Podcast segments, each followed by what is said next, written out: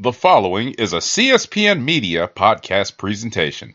The views expressed by the hosts and guests of the Comic Book Chronicles are the opinions of said hosts and guests. They do not reflect the opinions of the Comic Book Chronicles, the Kliq Nation, or the Cold Leather Podcast Network in any part. Thank you. Spoilers.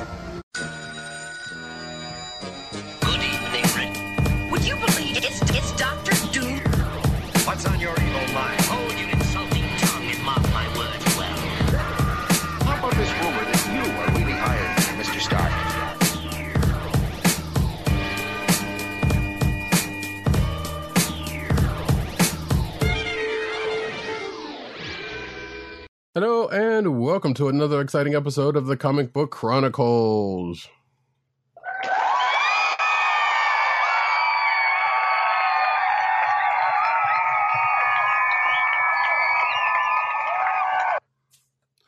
I am your host, Roddycat, and you can find me at Roddycats on Twitter. You can find me at News Nerds Need on Twitter, and you can also find me at the CB Caps on Instagram. South Carolina with Columbia down the way. Still haven't seen any anime and the new animes yet, but uh, it'll get there. And that's uh, the sound effect that you've heard comes from none other than our man in Brooklyn, where it snows. Uh, it's uh, well, the powder on the store is on the ground is at least snow this time. No. Agent underscore 70. Hold on. What's up, everybody? Hold on. We got to honor that one. What's up, everybody? Hello, Brooklyn! I love that one. I love that. I need to listen to that song again. You got to pull up uh, Paul's Boutique. I know, right? Uh, but uh, yes, folks, we are back again. And oh shoot, I forgot to charge, uh, change something on the video, but that's fine. You, um, by the way, hello to all our folks out there on the YouTubes and the Twitches where we're recording live right now. That is youtube.com slash the Kliq Nation. That's the K L I Q N A T I O N. Or and or uh twitch.tv slash comic book chronicles. But yeah, we're going to kick this off because we got a lot of news later on, and we wanted to get to some stuff such as um, last week's The Mandalorian. And matter of fact, um, um, I should have said this beforehand. I'm gonna let you kind of take the lead on the on the recap on this one, uh, Itch and Seventy. Why is that? Oh, oh, for slight reasons that we uh, that we mentioned uh, before the show. All right. Well, it's all good. It's all good. All right. So, um, we are talking about last week's uh, season two, episode seven of The Mandalorian, enti- uh, titled "The Believer." Uh, this is uh, a surprising penultimate episode to the season because it focuses on um, the character of uh, Migs. Uh, what is it? Uh, Mayfeld. Migs Mayfeld. Mayfeld, yeah. Played by comedian Bill Burr, who is an ex Imperial sharpshooter. We saw him in the first season uh, during an attempted hijacking of a New Republic uh, ship. Um, he's serving 50 years for being an accessory to the death of the New Republic officer in Chapter 6, The Prisoner, from Season 1. Um, and uh, basically, they're trying to uh, track down where Moff Gideon's uh, cruiser is, and it's a really convoluted plan to try to do it. Basically, they're they're trying to break into the old Empire uh, network and try to figure out where his ship is, and that's the that's the plan that they've come up with. Unfortunately, they need to track down someone who still has access to Imperial stuff, and the, the person they come upon or that they come up with at the end of the last episode was uh, Migs Mayfeld. Right, which I feel And- like. So just just interject real quick. I feel like that's kind of a a, a whole a theme of the Mandalorian at times. Like, like, oh, we need to do this, but first you either got to go and do this thing first, and to get that information, and then go through a couple And we even with the Ahsoka episode, like before that, bef- before he even got that, he had to go to do this heist for uh for Bo Katan to get that kind of stuff, to get the information just to get to be able to do that, almost like side quests in, in MMOs or or whatnot. Um, RPGs. uh, RPGs also, yes, exactly. So that's kind of been the theme. This is definitely, you know, you can definitely see somebody rolling the d20 um, for uh, Mando's actions here. Shout Mhm. out to uh, D and D. Exactly. Pull out, pull out my pack of my uh, my pouch of uh, of D and D dice um, from the drawer. Oh no, Roddy Cat got Roddy Cat has his uh, much more at the red. That's right. Um, but also Bill Burr, uh, ex Star Wars hater, which the, the the less we get into that one, like that's a whole other reason why I was like, really, how you gonna have him back in? But anyway, I mean, part of me, part of me thinks that was that was a, an extended bit that he Mm. just kept taking, you know, like uh, uh, taking to an extreme just to get uh, uh, get under the skin of an audience. But you never know, but it worked for him. right? Exactly. But getting back to this episode, so as we saw in the last episode, Cara Dune is instrumental in uh, getting uh, Bill Burr's character out of confinement so that he can go on this mission. And uh, what we discover is that when uh, the two of them are are, are uh, getting back to the ship, one Boba Fett comes out, and uh, we find out that he has gotten a new paint job on his armor. You know, complete with the you know, complete with the uh, what you call with a clear coat to uh, help avoid laser scar, you know, laser scoring.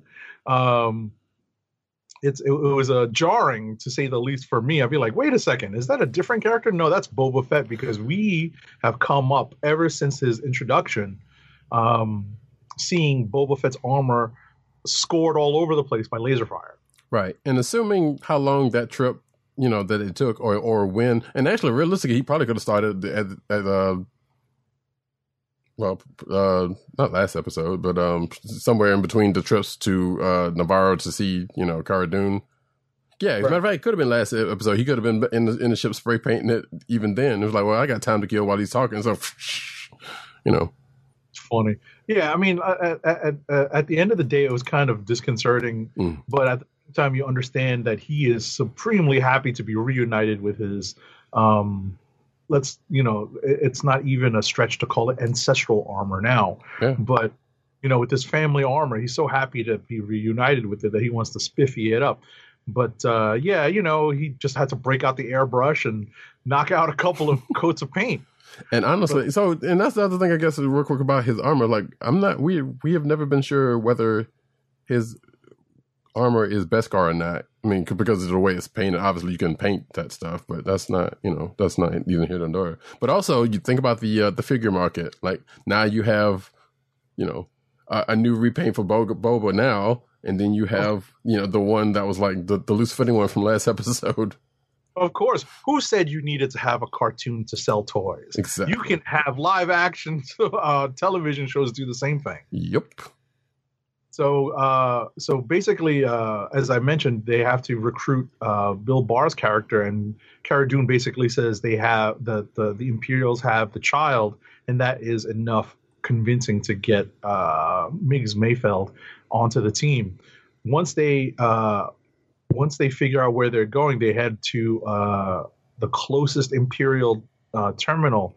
The nearest one is on a secret Rhydonium mining facility on Morak, and the Rhydonium plays a part in the story. Rhydonium is apparently a very volatile element that is often used to uh, fuel very large explosions. Mhm. Which, if So- you've seen, um, you know, the- played up with it a couple of times in Rebels, Star Wars Rebels. I think probably maybe a couple. Of, it might have come up a couple of times in Clone Wars, but definitely Rebels. Gotcha, gotcha, gotcha. So, um, as they figure out what to do, how how to get into this base to get to this terminal, you know, they spot that there are uh, these large, I guess, multi-track, you know, uh, jeep slash tank slash like cargo, uh, cargo cargo trucks. Yeah, You know- basically they're basically um like um all terrain vehicles. If you know people who know Mass Effect know the Mako is kind of like a larger one of those. Mhm. Um, or uh, if you're of a certain uh, vintage, the the power tracks. Not power tracks. What was that one? You remember that one that we used to have the um the one that you could program back in the day. I- I think. Yeah. I'm not But, sure if those juggernauts yeah, come from anywhere, regardless, though. I mean, I don't know where they come from. Of, Yeah, I was about to say, just think of like a radio controlled vehicle with really big tires and and and uh, a bunch of a bunch of uh, uh, uh, cars uh, trailing it that uh, that hold all the cargo. So basically, this team figures out that they're going to have to jump in one of those to try to get into the mining base, and they figure that well, since um, Boba Fett. Boba Fett says his face might be a little too familiar. Yeah, I've seen people talking about that. was reference. Yeah. Oh, speak actually speaking of uh, Clone Wars reference, um, it looks like that Juggernaut was in.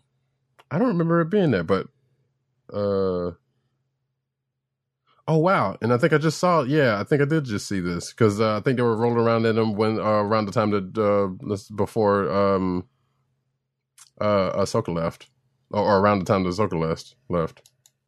All right.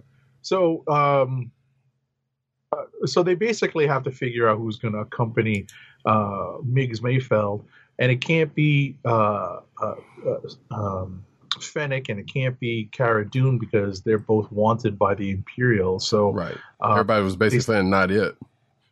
Right. So basically, they spot the fact that the all the drivers are wearing helmets. So Mando volunteers, and they have to hijack one of these. Um, they're called A6 juggernauts, Mhm. and they basically stop one, br- uh, break in, knock out the drivers and the guard, and take their places by putting on uh, the helmets and the and the uh, the, the the cheapy suits of um, Imperial armor. Um, it turns out that I, you know what's funny about this is that I thought that um, what ended up what, what what happened next was um, uh, oh my god I can't believe his name just just escaped me but it might come to me as I describe what's happening. It turns out that pirates are on their tail. I don't know if they're rebels of the that represent the uh, people who live on this planet, or if they're just pirates who are looking to steal the Rhydonium. I assume But- that they were native. Yeah. Oh, you assume that they were native? Yeah, because remember when they were going through that one little town, it was like, yeah, the, um, Imperial Republic. They, these people don't care about any of us. So I assumed, and because of what they were doing, what you were about to get into, you know, I Right. assumed that they were. Doing- they were right is mining the rhydonium and and and and, and uh, transporting it back to the facility for transport and um uh, these pi- I, I figured I, I I honestly thought they were pirates in the vein of um oh my god I can't believe his name is escaping me oh, Um, you're talking about um um um um um Hondo Hondo Ohnaka. Hondo yeah. Hondo Ohnaka Yeah, yeah, yeah. I swear to God I was looking so closely at them I was like are those Weequays are they is No, I that. Hondo's people Yeah, nah, they weren't you because those they would have been a little bit more noticeable, and they would have s- actually stolen the Rhydonium instead of blowing it up. Right. So I really got a kick. I honestly, I, I honestly had an idea that those they, that that might be uh, Hondo's crew. But, I, I thought um, that for a second too. It was like, wait, they was coming along. It was like, wait, is that? No, that's not because you could because when they just started doing close ups, was like, nah, okay. But um, also, uh, the those juggernauts were in V- Revenge of the Sith. Apparently, that's where they first came from. All right. Yeah. Anyway, So, so so back to the story at hand. Um, the uh, the pirates are unsuccessful because of the efforts of one Mando who gets out and does not have his Mandalorian armor. Obviously, he's left with only a blaster that runs out of charge, and then uh, fights off several skiffs carrying uh, multiple uh, pirates. All while Mayfeld is doing his best to not agitate the Rhydonium that he's hauling, and it turns out that they are the only surviving transport once they eliminate all of the pirates and any other survivors. And this is something that I saw in um, uh, a few different um, post episode analyses, which was it was one of the only times that you saw uh, victory from the Empire's point of view. hmm it was a weird. It was a yeah, it was a weird bit of fanfare that rivaled uh, the first ship leaving uh, Hoth on um, the, uh, the Empire Strikes Back. Which I was like, that's yeah, like you said, that's kind of weird to see. But I was like, dang, that's the first thing I thought of. Right. It was very, very, you know, it was very disconcerting to say the least. And we also saw TIE fighters who amazingly, amazingly don't hit the Rhydonium. They basically Yes. come in and down cover and suppressive fire to knock out the pirates who are looking to overtake this um this transport. And I was very shocked to see that one and two, like you said, uh, uh, like we were saying earlier, I was shocked to see the the the uh, the applause and the reception that uh, Mando and Mayfeld receive once they pull into the mining col- the mining base Mhm. because it was weird. It was, it was like cel- it was so celebratory. It was so human. Mhm. You couldn't help but feel like, oh, you know, these Imperials are actual people underneath the armor. Um, Right, and people that that actually you know are there, you know, put, you know, potentially there for you know because they actually like the empire, not like the empire, but they actually support what the empire is doing. You know, there are people like that. sympathize exactly that they're that they are sympathetic to the cause of the empire. So uh, once once um, Mando and Mayfeld are inside, they are again treated as heroes by the Imperial troops, and uh, when they get to the area, uh, I guess it's the officers' mess Mhm. that. Uh, where Mayfeld sees the um, the terminal that he needs to access, you know, talk about needing a droid, right? Um, this would have been this would have been a great time for them to have a droid, Mhm. but uh, they need So- Mayfeld to access this terminal. Right. So before you go into that part, there's a little bit of setup before that, uh, because, um, so Bill Burr's character uh, Mayfeld was in the carrier once they took it over. Took his helmet off because obviously, you know, you, you got to get, you know, the cynical part is like, hey, you got to get a screen time in. So he took his helmet off and was talking to the Mando, uh, you know, about you know, about taking his off. Because you know it's like it's real warm and then being real chatty as, this, as that character is want to do is blah blah blah blah. But he kept the helmet off when they get to this point. Keep that mm-hmm. in mind. Well, considering that most of these people have their helmets on for the majority of their time, they're not going to recognize everybody's face. But I see what you mean. Right. But I mean, for the it's for the like- plot of yeah for the plot of this episode though. That's why this this is where it lost me. This is where it started to lose Oh, me. the fact that he stopped hiding himself.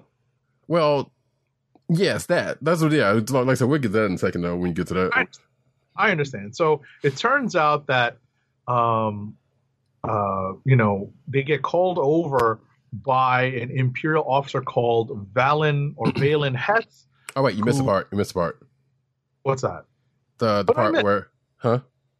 What I missed? That they were when they went into the mess. Well, one, well, before they they went into the mess, yes, but the um Mayfeld went into the mess first, and then that's when he saw Hess, who was his commanding officer, officer during um during um the Burnin Burnin Konn uh, situation, Operation Cinder, and then he turned around because he was scared to go in there because he might thought he might get rec- recognized. And that's what the Mando had to go in there to the terminal and take off his helmet to to I do was the thing, to that. and also. All right.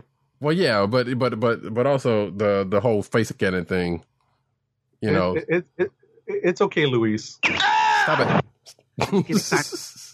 But anyway, anyway, and Ignacio tells me, yo, I met this crazy fine writer chick.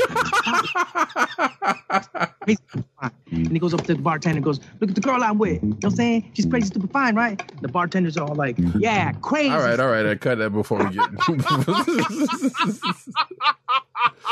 but no, but that, but that part, but that part kind of kind of kind of goes into the before before uh before the part you were just talking about. So th- that's why I wanted to bring it up. I understand.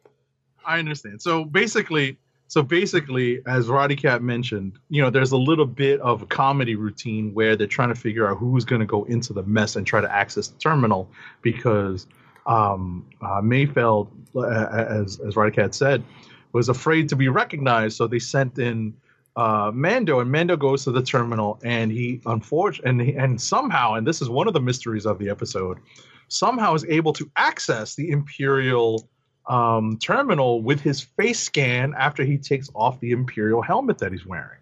Right. But because he's struggling with this, because he's having to go through steps that a normal Imperial officer wouldn't have to go through, this Valen Hess notices this and asks him for his identification. And that's when uh, Bill Burr jumps in to try to save Mando's behind by saying, "Oh, he's um, brown. You know, we call him Brown Eyes, and you know he has this. Des- you know, he kind of makes up a designation, and um, you know, it, at that point, it's uh, it, it's a tangled web of deception that uh, Bill Burr is weaving because he has to keep um, uh, feeding." Uh, a story to this uh, imperial officer to uh, try to get out of that particular situation now that Mando has had a chance to access the terminal and get the location of Moff Gideon. All right. Um, let's see here. So he demands the TK number. I laughed. I was like, he's going to give him TK four two one. Come on, give him four two one. I thought it was going to be eleven forty seven or or, or or or or whatever it was, but um, 11 yeah, Right? Yeah, yeah. yeah, like I totally thought that was going to be it. Yeah, yeah, yeah. And this is a, a and, and and and what comes next is a nod to um what comes next is a nod to uh uh what you call it Office Space the movie when I was talking about the tangled web of deception that uh, Mayfeld is trying to weave. He make he he makes up a story about having to file TPS reports. Yes. And as soon as I heard that, I started laughing. I did too. I was like, okay, that was that's a little out of out of um I feel like that's a little out of this uh you know out of this universe, but you know what? I was I was I appreciated that.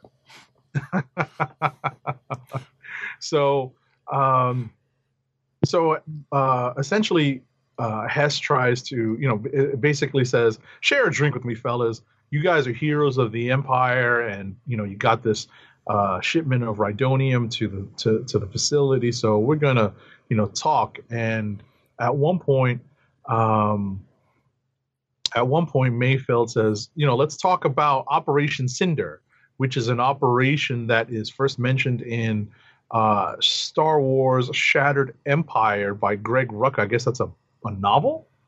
Uh yeah. Right. So, you know, that's that that is beyond my uh my Star Wars knowledge. So I was Thanks. you know not that familiar with that. Were you? Uh, yes and no. So, uh, because I kind of had to look that one up myself. I was like, because it sounded familiar, but so a little bit on that one. Burning, yeah. Uh, just real quick, like it's it's not really come up on any any, any like any of the movies. Um, and I remember it being mentioned uh, in a couple of places. Like I think it was uh, was mentioned in Doctor Aphra. I'm looking at something here. Uh, Bounty Hunters Number One, which both are fairly recent. Um, but it started in a video game, uh, a mobile video game called Star Wars Uprising, or Okay. at least that, or at least that planet was. That's where it was first, um, you know, first notable. But um, and I think it also came up in one of those Age of that the, that Lando one shot from uh like last year or two. Gotcha, Um, gotcha. Well, Operation Cinder was a posthumous order by the Emperor. Um, I wouldn't even say it's posthumous because he's been alive or was alive after that. So, Right. But yeah, at least according to, to to our understanding, it was a posthumous order by Palpatine to devastate several pa- planets following the defeat at the Battle of Endor. Consequently, many innocent people were killed, including Imperial troopers.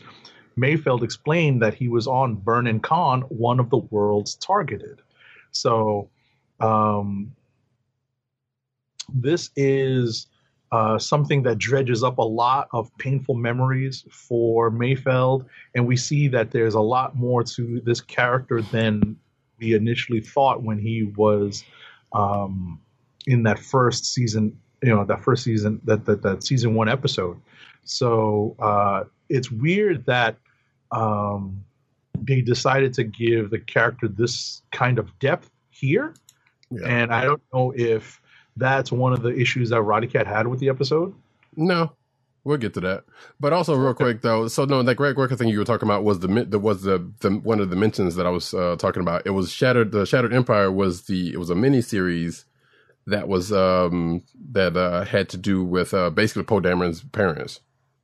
Okay. Yeah, Oh, so this is newer stuff. basically. Oh, okay. Okay. I wasn't sure if it was Dark Horse stuff that they were making canon now. Yeah, no, no, yeah, because like, like I remember the re- I remember it being referenced in that book for some stupid reason because it was like an off reference or well, you know, it was referenced there. I kind of vaguely remember that, and then when I was looking at the notes, I'm like, oh yeah, yeah, yeah, and that, but yeah, when you said that Greg Rucka thing, it kind of struck that as um, yeah, for what that was. Gotcha. So as they're reminiscing, uh, Hess is definitely having uh, uh, uh, flashbacks to this operation, and he basically says, um, you know, we lost a lot of good people that day, but we were, you know, working in service and, and to further the interests of the empire. And Bill Burr is looking at it from the point of view of the soldiers, the boots on the ground who lost their lives um, because the the the, uh, the Operation Cinder protocols basically sacrificed the lives of several Imperial troopers. So this basically provokes Bill Burr with his with you know uh, um, suffering from a form of PTSD, and as Hess is trying to justify by saying they were all heroes of the Empire, Mayfeld gets up and blasts Hess um, away, and um, at that point they have to uh, make you know make their escape, and um, you know they have to uh, get out of there as fast as possible, and uh, Mando has to put his helmet back on, you know, to to to, to basically uh,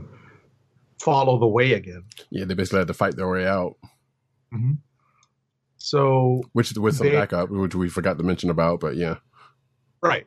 So you know their extraction their extraction team is on you know their extraction procedure is on the way, and um, you know slave one is coming in. They also have sniper they also have uh, sniper cover from Cara Dune and Fennec Shand um, from uh, the high ground. You know I, I love making jokes about the high ground now thanks to uh, binge mode. Right. But, which was actually kind of cool. That part was actually kind of cool too.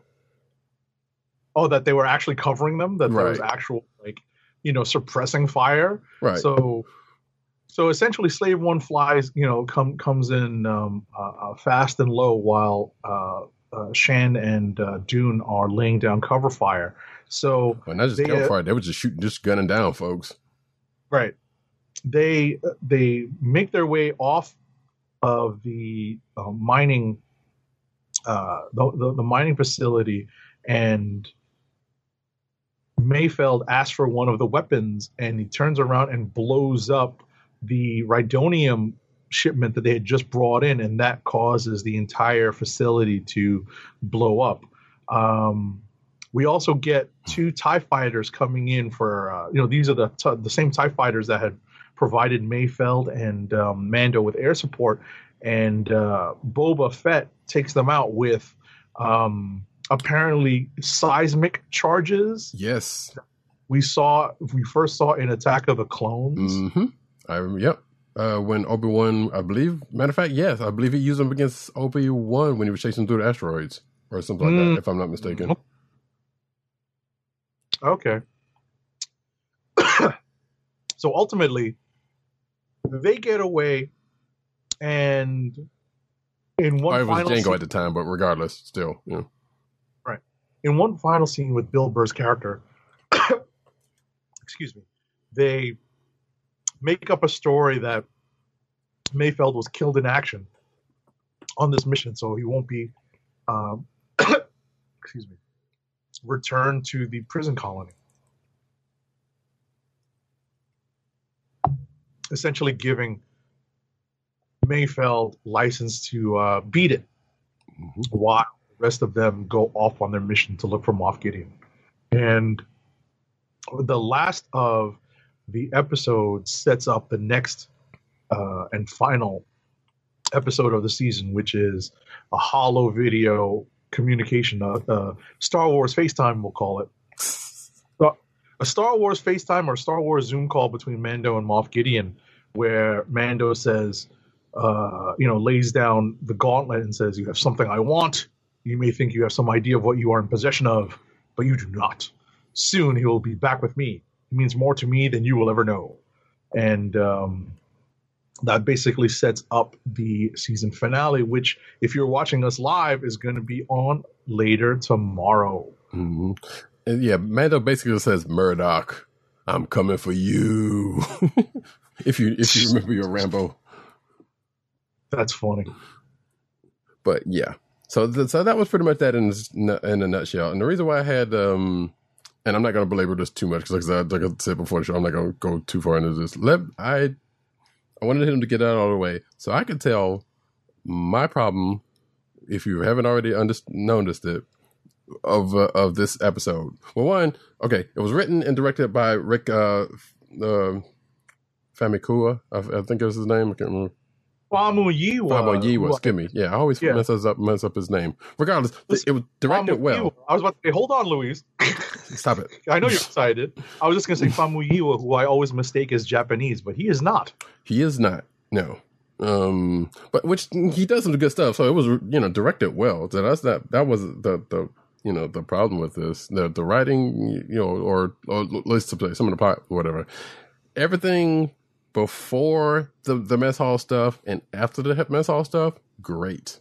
It was the mess hall stuff that really messed me up. Because it's like, because it didn't make any kind of sense. Like I said, okay, yeah, Bill Burr had to get his FaceTime FaceTime in without the thing, but again, like some of that stuff could have been avoided, or could have go, been going about the other way. I, I'm, you know, I, I'm not a writer per se, but it's it is what it is. Like that whole, like, and even if he was worried about the Hess, um, recognizing him, he had already seen him already. You know, common sense would have been like going without the helmet either way, but then obviously obviously they wouldn't have known that that was going to happen. But and they wouldn't have known anything until they got to the um if he was going to know anything until he got to the terminal. You know, and even then that could have gone a couple of different ways than than it actually did. And then him, you know, his character going from being scared to go in there to be like, all right, you know what, I lost a lot of people. I'm just going to shoot you dead. Like that was just a you know a, a, weird quick turn.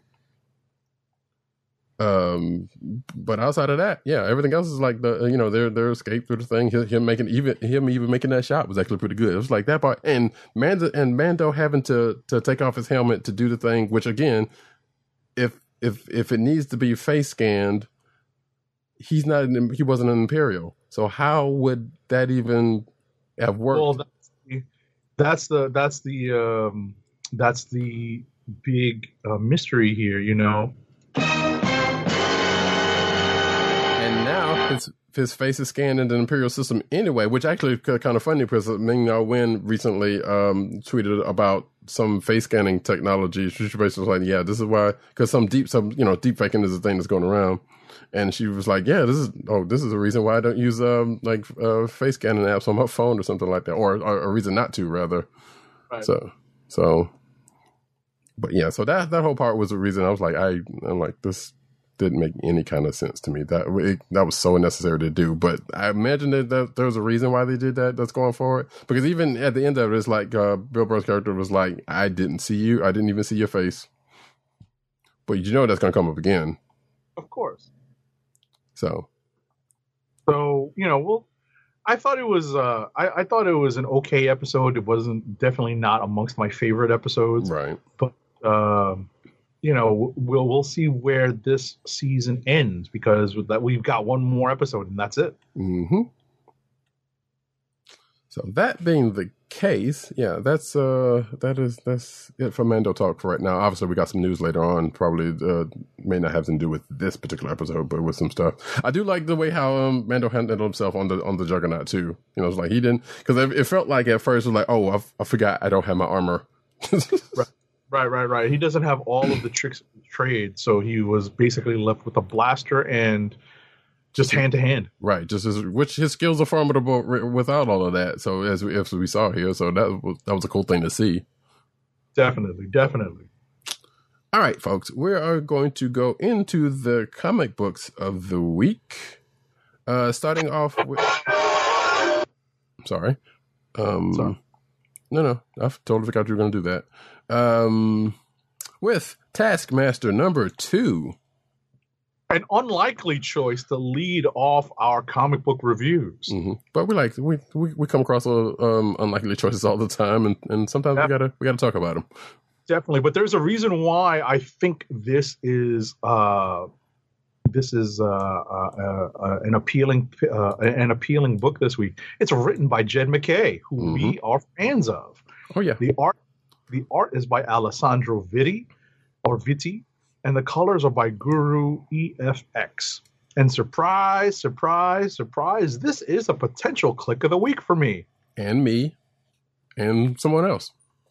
Right. So without going too deep into the story, and I know um, PC and underscore dirt may have something to say about this book, but um, I wanted to just mention in a kind of a brief uh, overview of where this series seems to be going is that it plays Taskmaster just right as a mostly competent supervillain Mhm. that is just stupid enough to prevent him from succeeding more than like 30 or 40% of the time. Mm.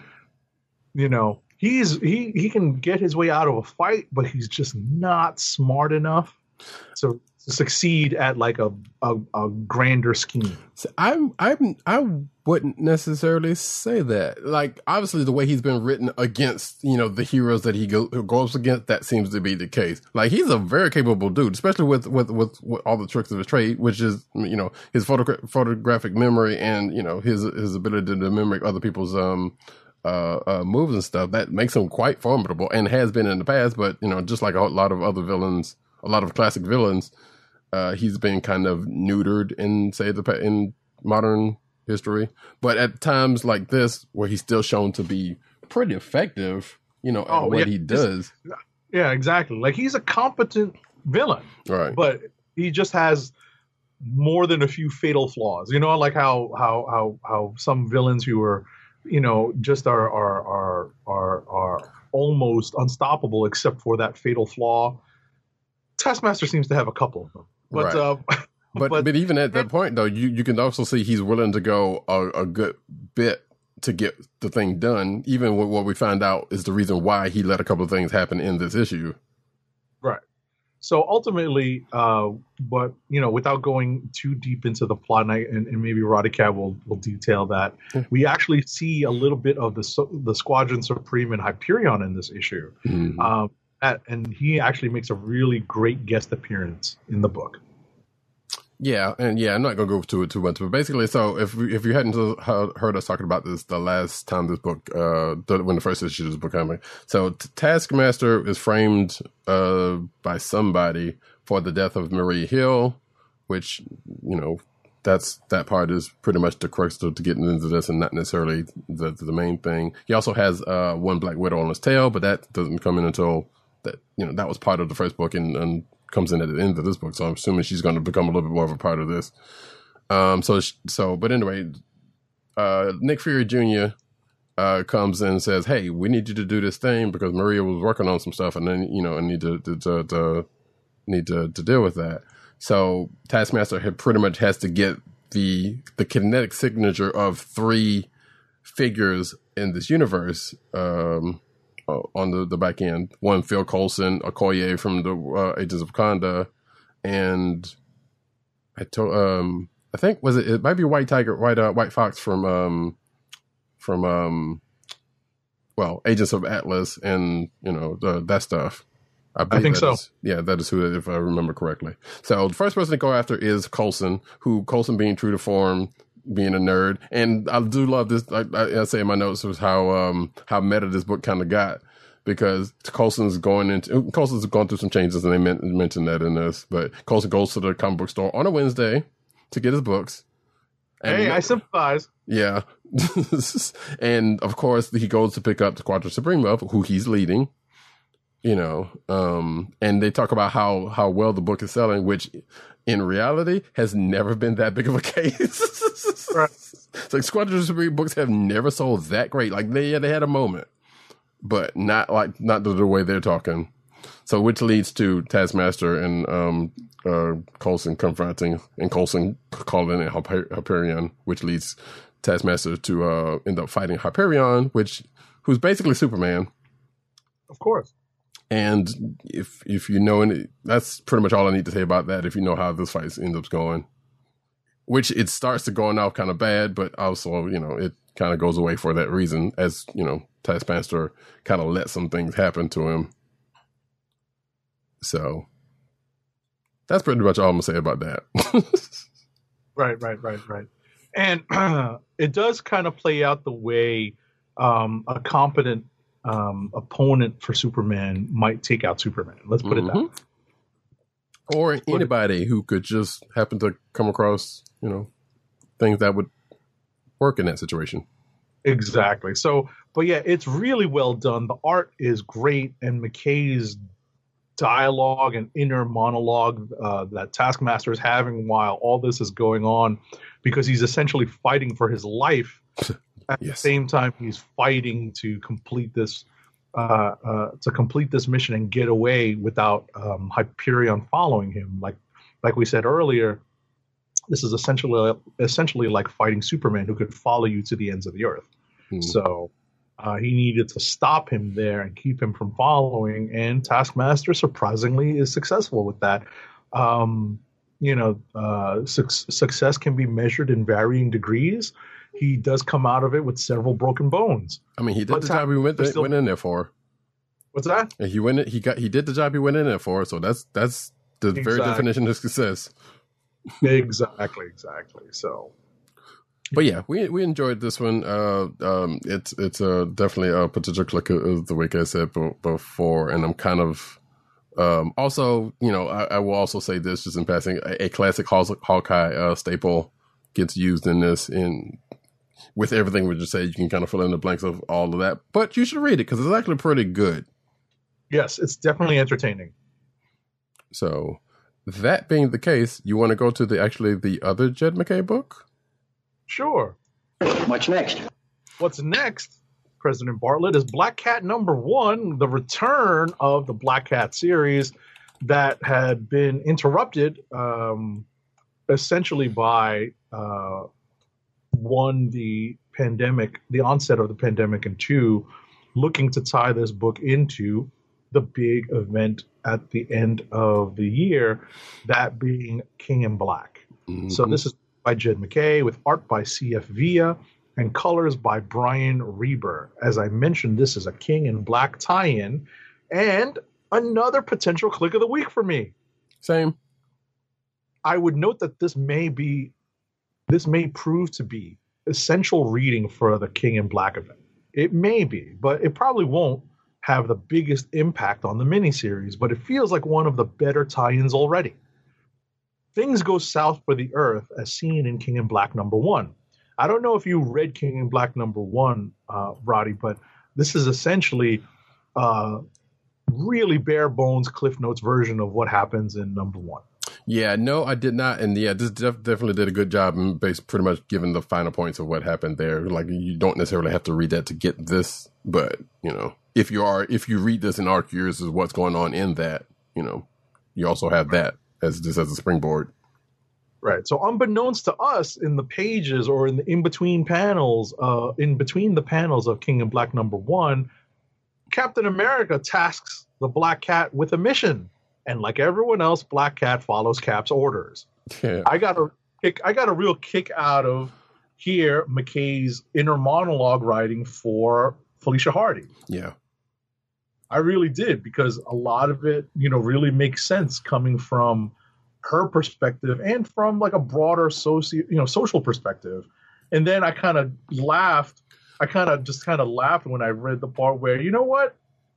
Seeing that guy talk and seeing that guy in action, Mhm. I kind of might believe it. And the funny part about it is like it, that is not a sentiment that's not been you know that's that's been pretty much said by other folks you know in the universe who who are who kind of like that and it was like you know what yeah being around this guy you actually you you kind of want to believe that like the like the thing like whatever's whatever so yeah it totally makes sense Right, and and it, and it may and it and it's even more impactful coming from someone like Black Cat, who is Mhm. not necessarily operating in the gray, but definitely on the other side as well. yeah So, and at some point jaded so about a lot of things exactly, exactly. But yeah, all, all all I was gonna say about this issue, uh, in passing that is like it was. I feel like it's kind of a, it's a kind of a flimsy tie-in to uh, Thinking of Black, but it works.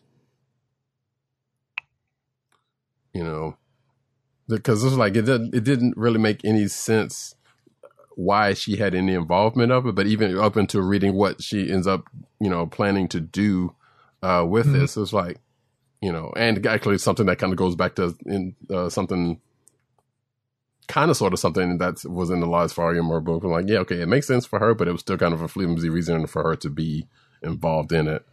But obviously, this the King in Black is touching pretty much everything uh, at this Right. point. I mean, the flimsiest part was that what she was doing gets interrupted by That's what I'm saying. King and Asian. Exactly. Yeah. So, so ultimately, that you know that that kind of happenstance occurrence really gets the ball rolling on the story. So, it was it. I I, I was I found that amusing. I was kind of like, you know what? It's it's definitely a little bit of uh, Spider-Man rubbing off on the Black Cat, Mhm. even her poking her her nose into that business. Even with the, the the as the old saying goes, curiosity killing the cat. But and even her her henchmen, her teammates, you know, mhm. on the you know I forget their names, the supporting characters that give uh, Felicia Hardy a lot of support, uh, both uh, technology wise and, and, and actual um, hands and boots on the ground support. yeah. Um, they're like, why are you getting involved in this? This is not your thing. We need to get away. But. Black Cat, you know, gets involved, and here we go. Pretty much. But even outside of that, yeah, like I said, it was, it's a good read. Like the, the uh, we we're we're fans of Black Cat around here, especially this you know the this you know the this volume. Well, not this volume because it's just starting, but we'll see where this goes. The last volume and Jed MacKay's uh, workings and and crew's working on this. Right. Yeah, exactly. Considering that it's the same creative team, and um, our hope is that they're able to get back to um, the story that they had been working on before that previous volume ended, uh, because it was proving to be entertaining and it was proving to. It, didn't look like it was going somewhere. Right. So, you know, we understand why they relaunched it as a number one. It could have just gone on hiatus, to be honest. you know, It or really- they could have just not tied it to King in Black. Like didn't like there's been times where events just like miss some books, but stuff's still kind of going on, and then maybe reference it later. Right, but sometimes they don't have a choice. Sometimes creators don't have a choice in that matter. You know, it's, it's Yeah. often editorial decision from up high um, Yeah. that uh, every book is going to either be touched by or have a one shot. And there is one such one shot that is out this week. I, that I am actually personally glad that, despite the fact that I'm a fan of the book that it spun out of, hmm I'm glad I put it into my physical poll. I had it there until maybe like three weeks ago, and I opted to pull it out to take it off. But do you want to talk pull. about that now or? No, no, no, we don't have to. There's Okay. other more important books that we can talk about. Okay. Uh, how about did you read um, Fantastic Four number 27? I certainly did. I am happy to report that this was not tied into King in Black. Speaking of, but I got a feeling it's going to get there. Oh, it will eventually. It will eventually. It's nice that um, this book, written by Dan Slott, uh, at least to this point, is not yet tied down by the King in Black event. But you know, King in Black is going to be going on for the next couple of months, so we're probably going to see some involvement uh, in the FF book, some tie-in in the FF book. Uh, the art is by R.B. Silva, Juan and Ramirez, and Zay Carlos, and colors by Chris O'Halloran. This is yet another potential click of the week for me. I'm leading off with all the strong ones. Um, Dan Slott seems to be enjoying himself so much on this book. I think the cosmic and sci-fi stuff really allows some of his more far-out concepts to really have a chance to shine. The Griever proves to be a formidable, formidable opponent again, and we also get an interesting cosmic guest appearance. Yep, which you know, which which has been said to be coming uh, from last uh, last um, the last you know this person was coming basically. So I actually kind of surprised that this person showed up. Wait, are you talking? Wait, are you talking about the villain? Or are we talking about the uh, the other person? The other person, Okay. the el- the interesting cosmic guest appearance. Yes, yes, yes. It is Dan Slott writing this book. Remember? Exactly. Yeah, and it yeah, and pretty much catches catches uh this character uh w- without saying who it is. Um which actually wait, aren't they on the cover? No, I don't think so. Um but yeah, catches pretty much catches this up with the brother, and and actually I kind of want to go into it, but I don't want to because I feel like people should read this. But the way they contact this person had me thinking like how, like what what how and like when did this happen? Like I knew I knew that happened, but also did but I didn't remember like when did she get you know the thing that caused this to happen to, to, to, to for them to contact on this and maybe it's because I didn't re- you know probably don't remember reading that in full Right. ever since it happened because I obviously that was a while ago. Right? So actually, he is on the co- he is on the cover. Okay. on the cover. He is on the cover because you know there's a couple things that we just need to fill in the blanks on. One of them is that the Forever Gate is still you know causing problems. There's still aliens coming through, essentially refugees, and they're pouring through the Forever Gate. And while uh, the FF are trying to figure out where to put all these people who are being chased by the Griever, um, you know that that's that's one aspect of the problem. Reed Richards is looking to deal with you know deal with contingency plans. One of them, one of them being this guest cosmic appearance, and the other um, having to deal with um, uh, confronting the Griever in, in, in a certain way. One of the things that he uses is something that comes right out of Empyre, which is a Fantastic Four themed Iron Man suit that he modifies to give to Franklin, who to this who at this point in the story has been completely depowered, and that is actually um, a story plot point uh, that is um, uh, that is used to move um, parts of the story along concerning the Griever um, in you know in, in this larger narrative. Yeah, I thought that was going cool. I also thought he was going to actually keep that suit. That's a slight spoiler, but it's a it's kind of a side note that I feel like probably might come end up coming back at some point. I don't know. about to say the chances are that uh, that's not out of the realm of possibility because what I would say without spoiling what happens is that the reason why it could have been lost to them, ta- lost to him, as well as their other personal possessions, why all that stuff could have been lost to them is if their plan had actually worked. But since their plan didn't work, all they have to do is undo that particular um, plan, and all of their access to all of their belongings would probably return. I could be wrong, but I I think that's the case. Yeah, I was about to say unless whatever happens to uh that allows that allowed what ends up happening at the end to happen, that just no, just kills all of that. So yeah, there's the yeah. I don't. I, I'm not. I thought about that too. Like it's possible, but I'm not sure because some of that seemed Right. like until next issue, right? We won't know until next issue Exactly. of this story what exactly are the ramifications of their plan failing. right. Because my my my my understanding of the idea was that they were going to be imprisoning the griever, but they were un they were unsuccessful at that. So since they're since they aren't prevented, you know, in a sense from reopening that particular um, structure, they can just reopen it and everything that they thought would be lost because they were trapping the griever in it would still be there. Yeah, like I said, we'll, we'll, well, yeah, we will see. But I, I feel like they're, there's, this is basically them, their way of saying, no, we're not doing this anymore. so now they are without two homes. Yep, pretty much, pretty much, pretty much. So, uh, do you have a book that you want to speak on? Um, hmm. You know what? Uh, Immortal Hulk 41, actually. Because This is a potential click of the week for me. that is also Also- for me. Mm-hmm. Uh, it's written by Al Ewing with art by Joe Bennett and inks by Ruy Jose and Belardino Brabo and colors by Paul Mounts. Mm-hmm. It's Ben Grimm versus the Hulk in a rematch Basically. of latest tussle from Ben and Alicia's honeymoon.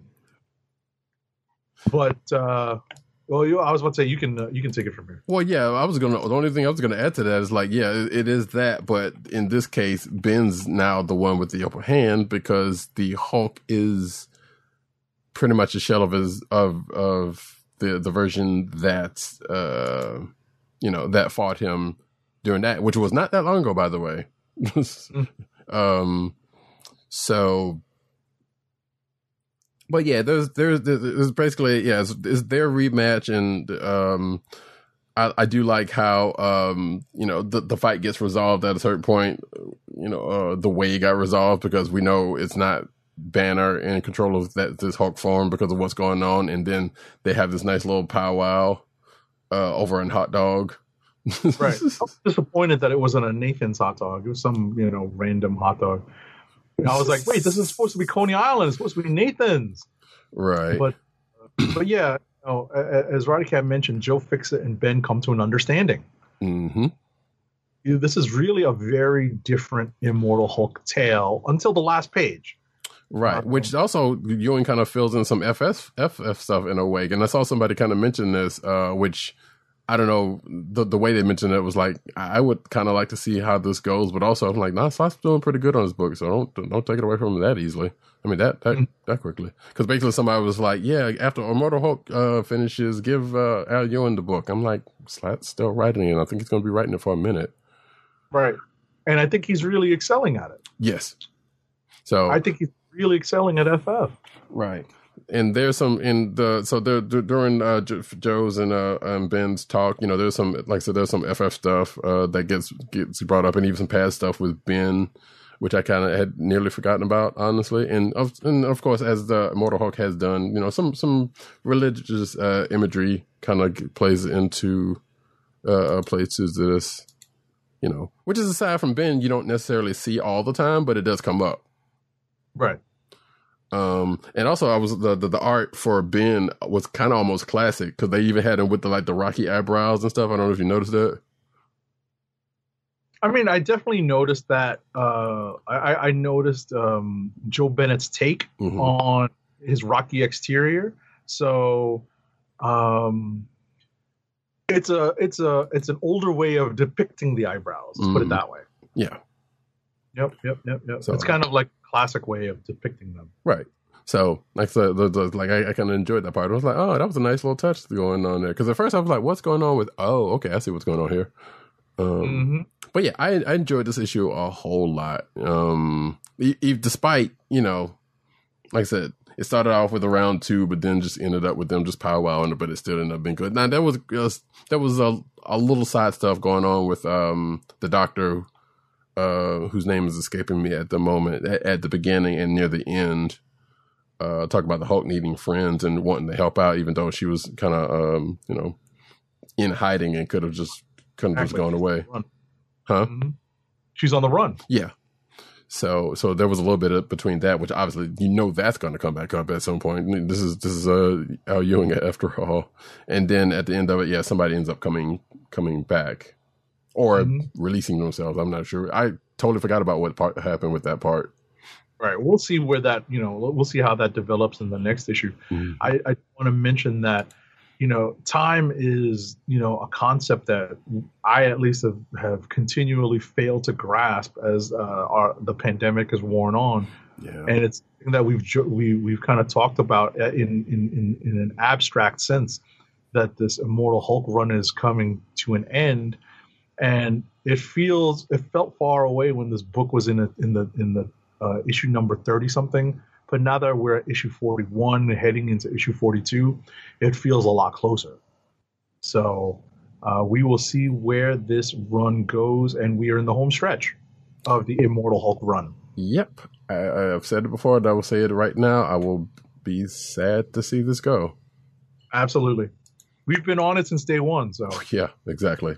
One of the few books we can say that we've that we have done that with, with the exception of probably Vision, that Vision um uh miniseries, but you know that's not hasn't that didn't go as long as this one did.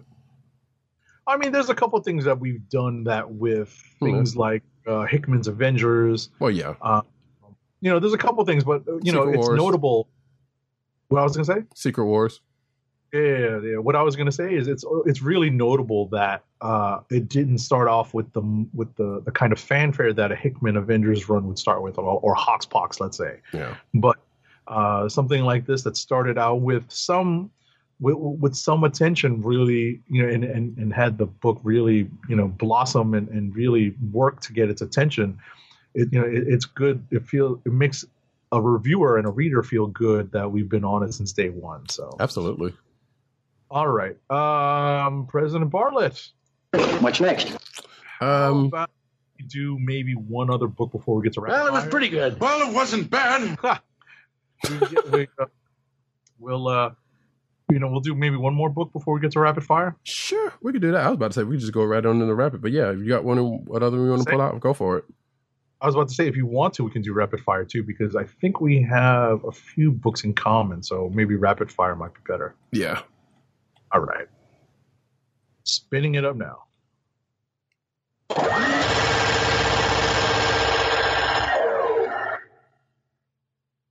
Rapid fire, kids. Here we go. Buckle up. So let's see. Um, here's a book I don't think you read Batman number 105. That is correct. Uh, written by James Tynion IV with art by Carlo Pagulayan, Danny Miki, Alvaro Martinez, and Christian Deuce, um, or Ducci. Uh, colors by David Baron. Uh, that was not how I expected the Ghostmaker story arc to conclude. I won't spoil it, but it does involve a new counterpoint to Batman's point of view. Everybody needs somebody to take a another side of the argument. Um, next up is Captain America number 26, written by Ta-Nehisi Coates, with art by Leonard Kirk, colors by Matt Milla. This is part seven of the All Die Young storyline. The rescue mission uh, in Madripoor takes several twists and turns for Cap's team. The cover does not quite spoil what happens in the book, but we do get the return of the Red Hulk uh, thus exonerating Cap of his murder, or at least the murder of Thaddeus Thunderbolt Ross. It is implied that he too is immortal. The story is effectively told via both dialogue and thoughtful narration from Cap's perspective, and a little from Black Widow's perspective. We also find out exactly how Peggy Carter, spoiler alert, is back among the living. Uh, next yeah, up so so on the Red Hulk thing, like going back to Immortal Hulk, actually, I'm like, yeah, I'm kind of we've said this before, kind of surprised that we have not seen Red Hulk in the pages of Immortal Hulk, but uh, at this point, so for him to show up here is kind of interesting and possibly maybe set that up because I mean, again, Right. you know, I think you're correct. I think you're correct because I want to say that I've seen it either in solicitations or something noted um, from Al Ewing that the Red Hulk is going to pop up in the in the stretch run of Immortal Hulk. yeah, because that'd be crazy if he didn't. Right. So um, I believe you read Iron Man number four. I did. Uh, it's written by Christopher Cantwell with art by Cafu and colors by Frank D'Armata. This issue answers a few questions about what Korvac is doing in this android body built by the Enclave, as well as what his plans may ultimately be. I appreciated this issue for just that because I think it settled a couple of um, uh, a, a couple of uh, disagreements that we had over what Korvac was doing in this and the nature of his uh, of his uh, existence and appearance in this book. You know, it did take four issues, but we finally got it. So now we can understand exactly how Korvac, who we understood uh to be this, um, you know, uh, you know, sentient computer program kind of thing. You know, even though it was, um, he was a, a, originally a man from the future Right. And uh, you know, mix that together with the original people who put together the body of uh, Adam Warlock, the Enclave, and what do you get? You know, the return of Korvac, and we get, you know, it's a little bit of exposition, but it helped me, you know, kind of settle that uh, in my mind, and it felt, you know, it felt like uh, I could, um, with, with that understanding, move forward. Yep, that is true. Yeah, and there's not much else I uh, I can say about that, or I need to say about that, except for the fact that um, yeah, we did definitely confirm the Korvac thing that we've been talking about, and um, Patsy apparently got a little gift from Korvac at the end of uh, last episode with with everything that happened. Again, uh, this Iron Man runs actually so far has been pretty good. You should probably try. You should probably check it out. Um, I and- agree. yeah. Uh, using Rhodey as bait, I'm like, really? But also seeing what, you know, seeing Rhodey kind of hold out, you know, um, because pe- people might know how I feel about, especially coming out of uh, Civil War Two about how, about uh, Rhodey being used, the way Right. Rhodey being used. But um, that Also, part, what's that? Go ahead. Oh, no, I was just gonna say finish your thought, and then I'll I'll, I'll say what I had to say. Uh, I was about to say that part kind of kind of rubbed me a little wrong, but at the same time, seeing him kind of hold out against what he was, you know, uh, what he was kind of uh, what he was in was pretty good, and the fact that uh, another thing that happens in the course of this issue that I wasn't too crazy about, but I guess I kind of figured they were going to do, and that was like the whole thing with uh, uh Patsy and Tony. Uh, Right. at That's one part. I was going to mention. I was like, really? We had to take a break for that? Really? Exactly. I was like, your buddy Rhodey is in the clutches of Korvac and, and a bunch of your rogues gallery, and this is what you got time. All right. You know? Yeah. And and it's like and I- and I thought like I and I think I probably projected this more than the book did. It was like okay, they they may have given a reason for that, but no, they really didn't. Mm, because I, I guess I had assumed it had something to do with, uh, you know, the the gift, the quote unquote gift that she received from Korvac, but that was not necessarily the case. Um, but apparently, yeah, Korvac has a bigger plan to go visit uh, the the home of some a, a big entity. Um, that I didn't expect that it was going to happen uh, during, in the course of an Iron Man book, but here we are. hmm But yeah, that's All right. pretty much that. Next up is Magnificent Miss Marvel number 17. It's written by Saladin Ahmed with art by Minkyu Jung and colors by the always coloring on Magnificent Miss Marvel and Miss Marvel in general, Ian Herring. Dum Dum Dugan and Kamala Khan come to a real truce, while the friend who betrayed Miss Marvel to Cradle just won't be convinced that Kamala is right. Up next, Storm Ranger returns. Spoiler alert. yeah, actually, I wasn't going to spoil that, but yeah, that's yeah. Might as well go ahead and because it's her seventy fifth uh, issue coming up next uh, episode, so we knew this was uh, an issue. Yeah, coming up in next issue, but um, we knew this was coming. Um, but yeah, I thought I totally forgot about the person they. I didn't know, remember when they named this person the name that they gave him. That the person that her uh, that um that uh Miss Marvel and Dum Dum end up teaming up against, or or not the person that because that's Discord. Discord is her old friend, but who they end up going up against, uh, going to investigate this, I should say. hmm So that the the the, the main villain that they that they named, I was like, I don't remember them giving that name, but it's kind of a stupid name, but it also fits. exactly, it fits. Yeah, It's appro- It's appropriate. You're right, and you'd have to read this to, to find out what it is and what it is. But outside of that, you know, I I do like the the fact that uh, yeah they came to an understanding, uh, her and Dum Dum, and you know Dum Dum's like, it's weird that it took this to get to that point, but at some time at some point it was going to that something like that was probably going to happen, and it kind of makes that sense that it happened, you know, during the course of this. All right, next up is New Mutants number 14. It's written by Vita Ayala and art with art by Ivan Rice.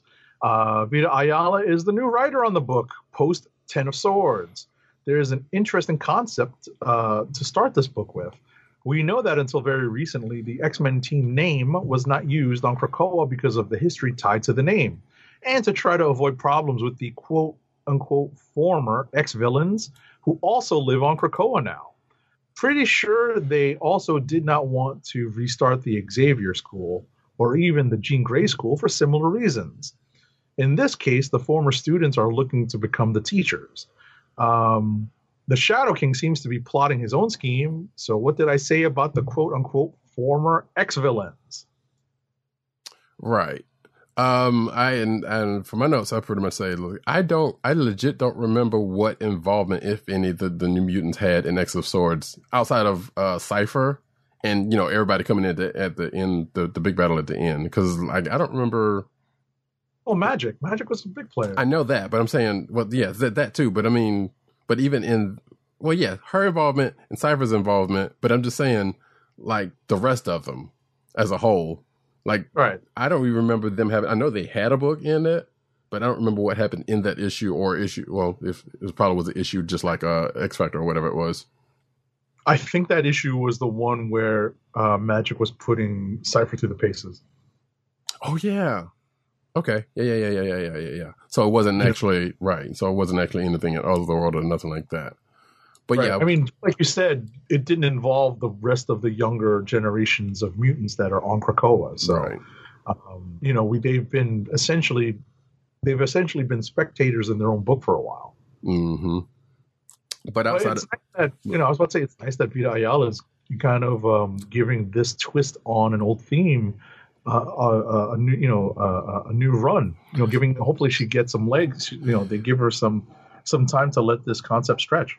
Yeah, I like I like what they're they're, they're doing with this uh, so far, and everything they've written, you know, has been pretty good uh, it, during this whole thing. So I'm looking forward to that. But yeah, and there's also the the underlying other thing that was going on with uh with uh Danny and um, Shan uh, Mhm. dealing with some something that happened before Ten of Swords happened.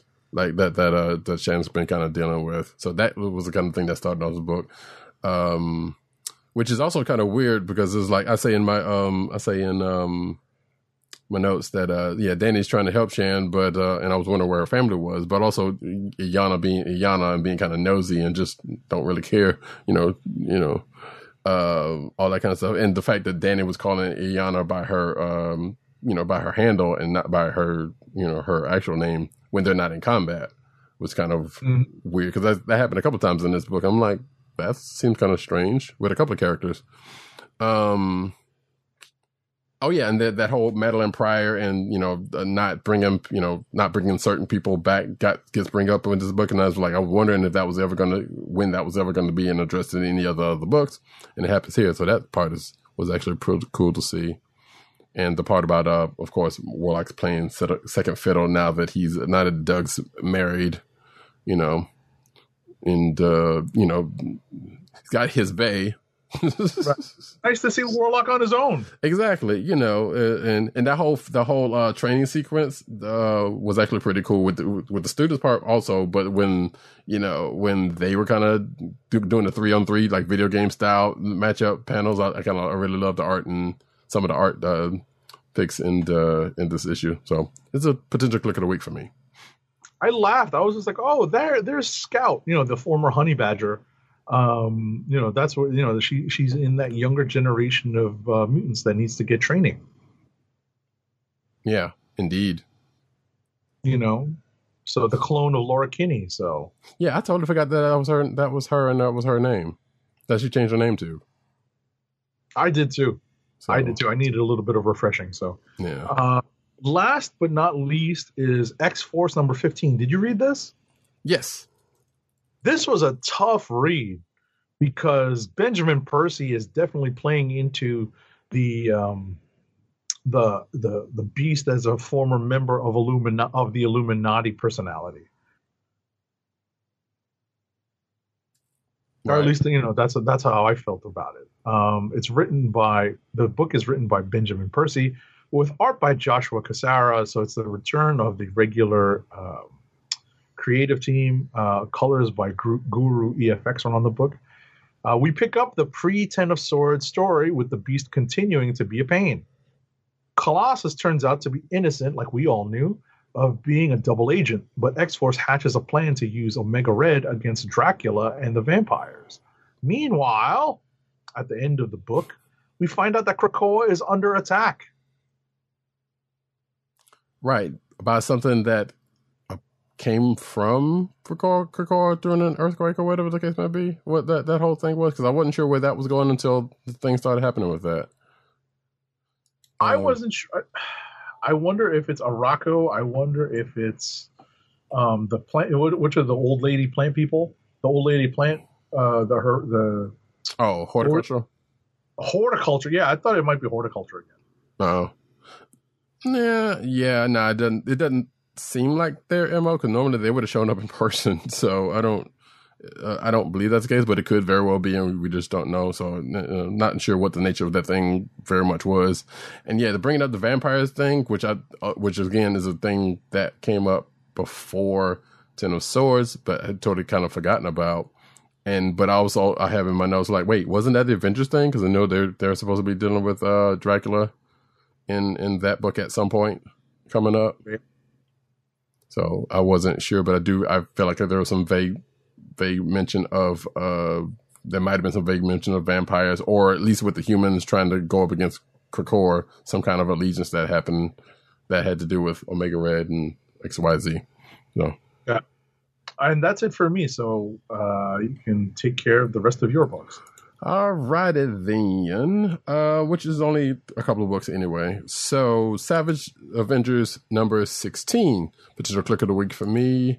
Um, Magik's team does what they do best with a quick trip to Limbo in between. Uh, Doctor Strange gives Conan the spoils of uh, that said mission, uh, but doesn't take it because of his, you know, distrust of magic and other and other things, and of course, Crom. Uh, but also, but he ends up take going to a ends up going to the bar at the end of this. Um, Name. Yes, exactly that specific bar, and of course, the, you. I, I do like that last page because it's like you see, you know, some people you know, uh, villain wise, but also a couple of people you you don't necessarily recognize, and also I was like, wait, is that a new Nightshade? Um, who he because he has two people in his arms, and I know both of them. One of them, I believe, is Nightshade, but I don't think it's the original Nightshade because she's Nighthawk now. Hold on. Um, Hold on. I think I know what you're talking about. Right, Oh, and- on, we're talking about the one on the on his left, our right. yes, Okay. I thought the other lady was Shiklah from Staten Island from the Deadpool book. mm, I don't, I don't recall. I only recognize her because of the Marvel Legends they just did of her. hmm I'm Sure, that's Shiklah. Let me take a See, look. I yeah, I've I've I've seen that person before, but I could not, I, I couldn't tell you for the life of me. and I thought they went by another name. Um, and looking it up, I don't. It doesn't doesn't seem like it's her. But um, no, because you're talking the the one that's saying like the white. I think because what is her name? I don't remember her name either. Like the other person like the, the the the black chick that's nightshade we know that but we don't i don't think but that might be a new one um but yeah the other the other lady i know i know her face i mean i know you know but i don't know her name so it, it at this point it really doesn't matter but it was kind of fun just to see some of the people that was in the shot and you know and them going back to the bar with no name which Right. has come up a couple of different times uh in in recent hi- history but not that often as it used to Mm, it may not be Shiklah based on the face. Yeah, I don't think I don't think so because uh, from what I'm seeing from uh, looking her up, Have like two domino style, like big, you know, circles around her eyes, like raccoon. yeah. So I don't know. I, and I tried to do a search for whoever that person for whoever that person is, and I was like, I don't know, but I know I've seen that person before. So it's it, um and the new Nightshade, which is like I was like I don't know if the, where that person ever show, has shown up recently either. So because like said, you know the the original one is Night, uh, Nighthawk now. But anyway, uh, that is that is that for Savage Avengers number sixteen, and last but not least, Star Wars Darth Vader number eight. Uh, Vader realizes relives, excuse me, some choices while battling something uh, in a pit of um, on Mustafar. Still don't know what that thing is or where that comes from. Um, but um, Vader comes out with a holocron, uh, holocron, aka a Wayfinder or a Wayfinder, actually. But he still has some opposition ahead of him. Uh, you know, uh, trying to basically get himself back together and get back into the the the into Palpatine's good graces. So it was a good read though. I was gonna say, um, I you know, uh, this is probably the subject for another extended show, Hmm. but I keep wanting because my mind says I, I flipped through this book. My mind says, and this is maybe me blocking out um, Last Jedi and, and Rise of Skywalker, but I'm like, wait a second, that's um, uh, uh, a holocron. Know? Yeah, it, and it definitely does look like a Sith holocron, but except for I think Sith holocrons usually are red colored, and that one's this one's like they had that one like colored blue or something. So, and I know they've had dis- different designations for things like that in certain Star Wars media. So the Wayfinder thing sounds familiar. I just don't know where it's from. Right. I mean, I just kind of, I, I just kind of got a kick out of, uh, you know, kick out of that. I was just like, wait a second, you know, that, like I said, this is this is them in, in introducing, um, you know, introducing, uh, you know, a new, supposedly new concept. So what It might not be new though, like or or or if it is, it's probably relatively new. Like maybe some that came up in Rebels or something. Like I said, I don't remember. I feel like I've seen that come up somewhere before, but I don't necessarily know where. Um, And if it is indeed the first time that's come uh, that's come up, um, in fact, I'm just going to go ahead and look it up right now. Here we go. Uh, so let's see, Rise of Skywalker, okay, uh, and Darth Vader Eight, so which is this, and of course, uh, you know the the visual novel, the, the visual databases, and looks like it was mentioned in Star Wars Battlefront 2. So, Oh, so, so yeah, looks like this was a Rise of Skywalker thing. So yeah, yeah. Which yeah, I guess that's that, that way. It says here. Yeah, so this is that thing they went to go find on um, uh, on whatever planet that was. So anyway, okay, cool, and that right. is it for me. Uh, clicks of the week incoming.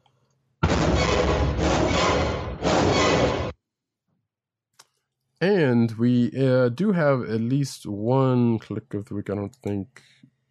Yeah, he didn't. He didn't. We do have one click of the week from one PC and underscore dirt, which is Taskmaster number two. So, and I think. Wait, did he say something? He did say something about that, did he not? Yes, he did. Um, says, "Art is gorgeous. Love the story. Sure, we all know how you take out Super. Uh, I mean Hyperion, but you actually start to admire Taskmaster for doing his way in this issue, and I agree with that. Uh, my only thing is Phil Coulson dead. Oh, actually, I should have. I didn't see that part. Is Phil Coulson dead or isn't he? In the movies and the comics, I honestly don't know. Yeah, I'm, gonna have to because I do know. Uh, we know how that one worked out with the with what's going on in Avengers, kinda. Because they even kind of mentioned that stuff in this issue. So, so yeah, we'll have to we'll have to mention that to him uh, later on. Do you have yours? I have a long list of part, uh, potential candidates. I, you know, I can't lie. Mm-hmm. Long list of potential candidates this week. Um, I think the strongest of them, uh, surprisingly, one of them is Taskmaster, number two. Um, another one is um, FF number 27. And I think the last really strong candidate for potential click of the week is um, probably Immortal Hulk. Yeah, I, I agree with all of that. So I've got to figure out what I'm going to choose. I mean, uh, I I have to figure out what I want to choose, and this is this is where I find myself. I mean, got three good candidates. Yeah. I would go so far as to add uh, to my list anyway, uh, Savage Avenger 16 and New Mutants 14 because I really like uh, both of those. Uh, in addition to the ones that you mentioned. Yeah, New Mutants New Mutants number fourteen was good because I thought it was a strong. Uh, you know, I love the concept. hmm I love the fact that you know the students eventually become the teachers. So you know, and, and I like that that uh, Vita Ayala was taking that concept and running with it uh, in this book in particular because of the multiple generations of potential ex students that are now on Krakoa. Right. So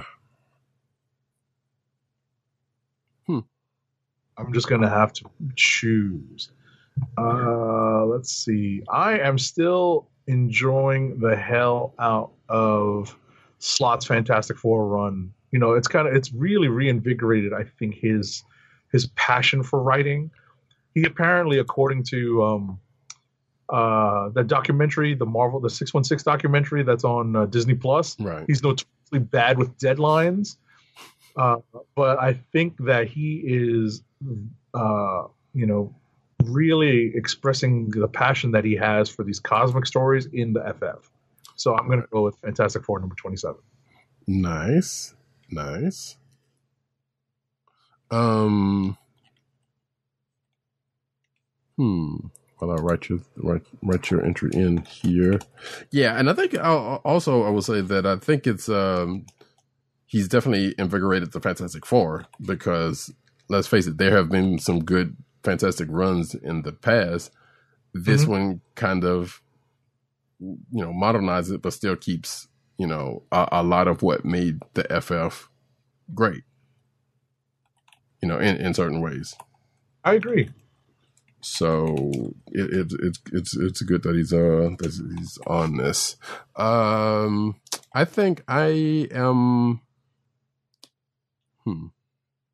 Uh Taskmaster is probably the the, the strongest one out of you know between that and, and New Mutants.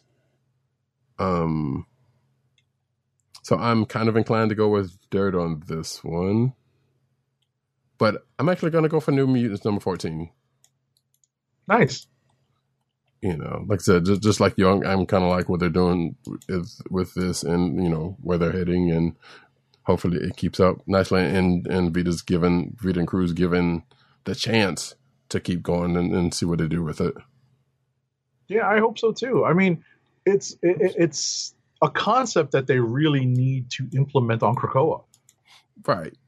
And it made sense because there was a the, the, data page that had to, to do with uh, the petitioning of um, uh, to the Quiet Council that that kind of led into it, which was also kind of funny because basically was like, hey, okay, well, thank you for vo- Xavier's basically says, thank you for volunteering for this thing you're petitioning us about.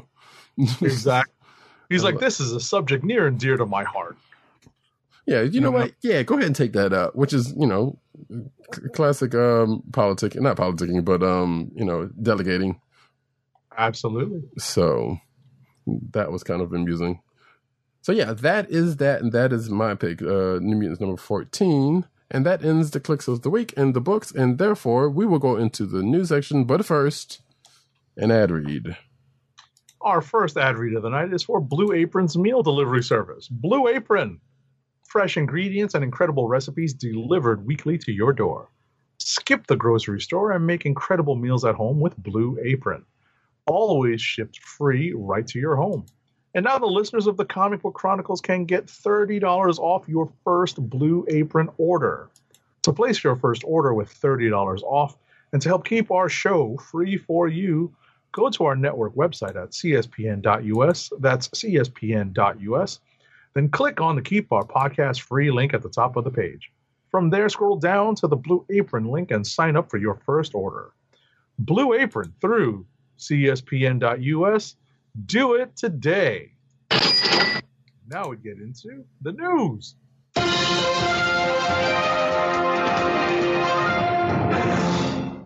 We so we start off with uh, the cinematic news, like we do about this time with Wunmi Wasako. Wasako um, apologies if I'm messing up your name. To star in Marvel's Loki at Disney Plus. First footage drop.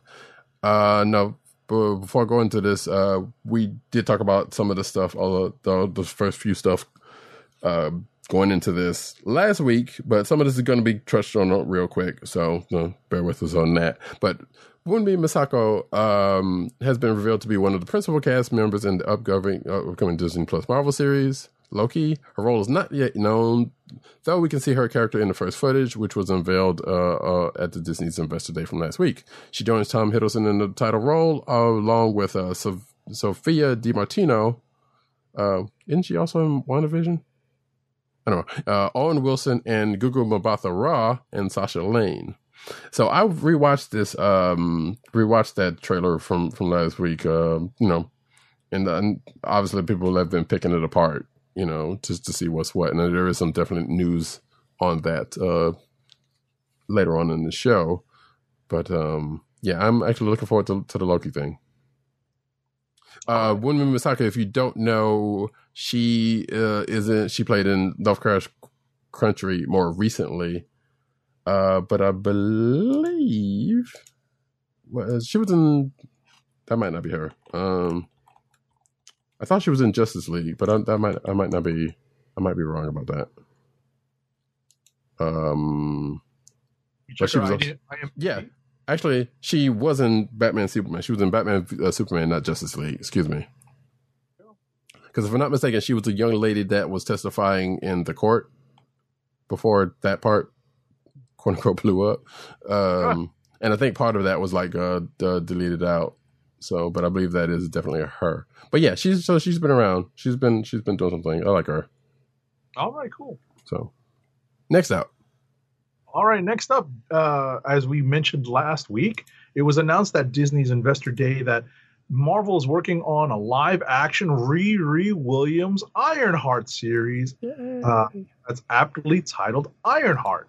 Relative newcomer Dominique Thorne, who has appeared in If Beale Street Could Talk and the upcoming Judas and the Black Messiah, will play the titular character. Good for her. Yeah, that's cool.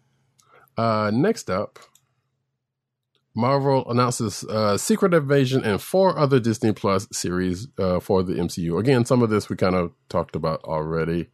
Um, but uh, Secret Invasion uh, is basically the series that's uh, starring Samuel Jackson and Ben Mendelsohn, uh, both of which I believe last seen in Captain America. Well, Captain Marvel. But wait, did they did either one of them show up during Endgame? I don't remember. What? No, Uh, they came. They, they showed up during um, what call it? Um, Far From Home. Yes. Well, yeah, yeah, that's that is right. That is that is true. So last scene there. Uh Right. I just, like, just Just totally forgot about that. Right. Last MCU movie we've seen. Yeah. Um but it sounds like um you know Secret Invasion is going to basically do the plot of Secret Invasion uh, which uh, sounds like you know Skrulls are going to in- invade which we wasn't sure where that part was going from Captain Marvel and you know going forward so sounds like we were, might have been right Right. And it's always awkward to think that the Skrulls are going to be the good guys the entire time. They can't be. They're Skrulls. Right. But apparently, yeah, but especially with a Skrull working with uh, Nick Fury. So, um, yeah, that, I, I am actually kind of interested to see how that's going to play out. Uh, but yeah, Ironheart was the other series. Um, what other ones? Armor Wars, which is sounds like it's going to be doing a spin on that Iron classic Iron Man event, and it's going to be starring uh, Don Cheadle. Right. I was about to say the focus of the show is going to be on War Machine. So Mhm. it's be a very different armor wars. But um which actually kind of makes sense because it's like, well, Tony's not here, so I, and if they go this way, I don't know. I'm assuming they will. Like, okay, Tony's not here, and then there's a bunch of people with his tech, so Rhodey's trying to go and get it back, or whatever the case may. be. right. We haven't seen we haven't seen release schedules yet, I don't think, for this or Ironheart, which would seem to be um related. Right, So we'll see how those two shows may possibly tie in together. or potentially Uh, related, yeah. Right. So uh, moving on though. But yeah, and Guardians of the Galaxy, and I t- basically two are Guardians of the Galaxy uh, things. Like one's a holiday with holiday special, another one's I am uh, I am group shorts, I guess.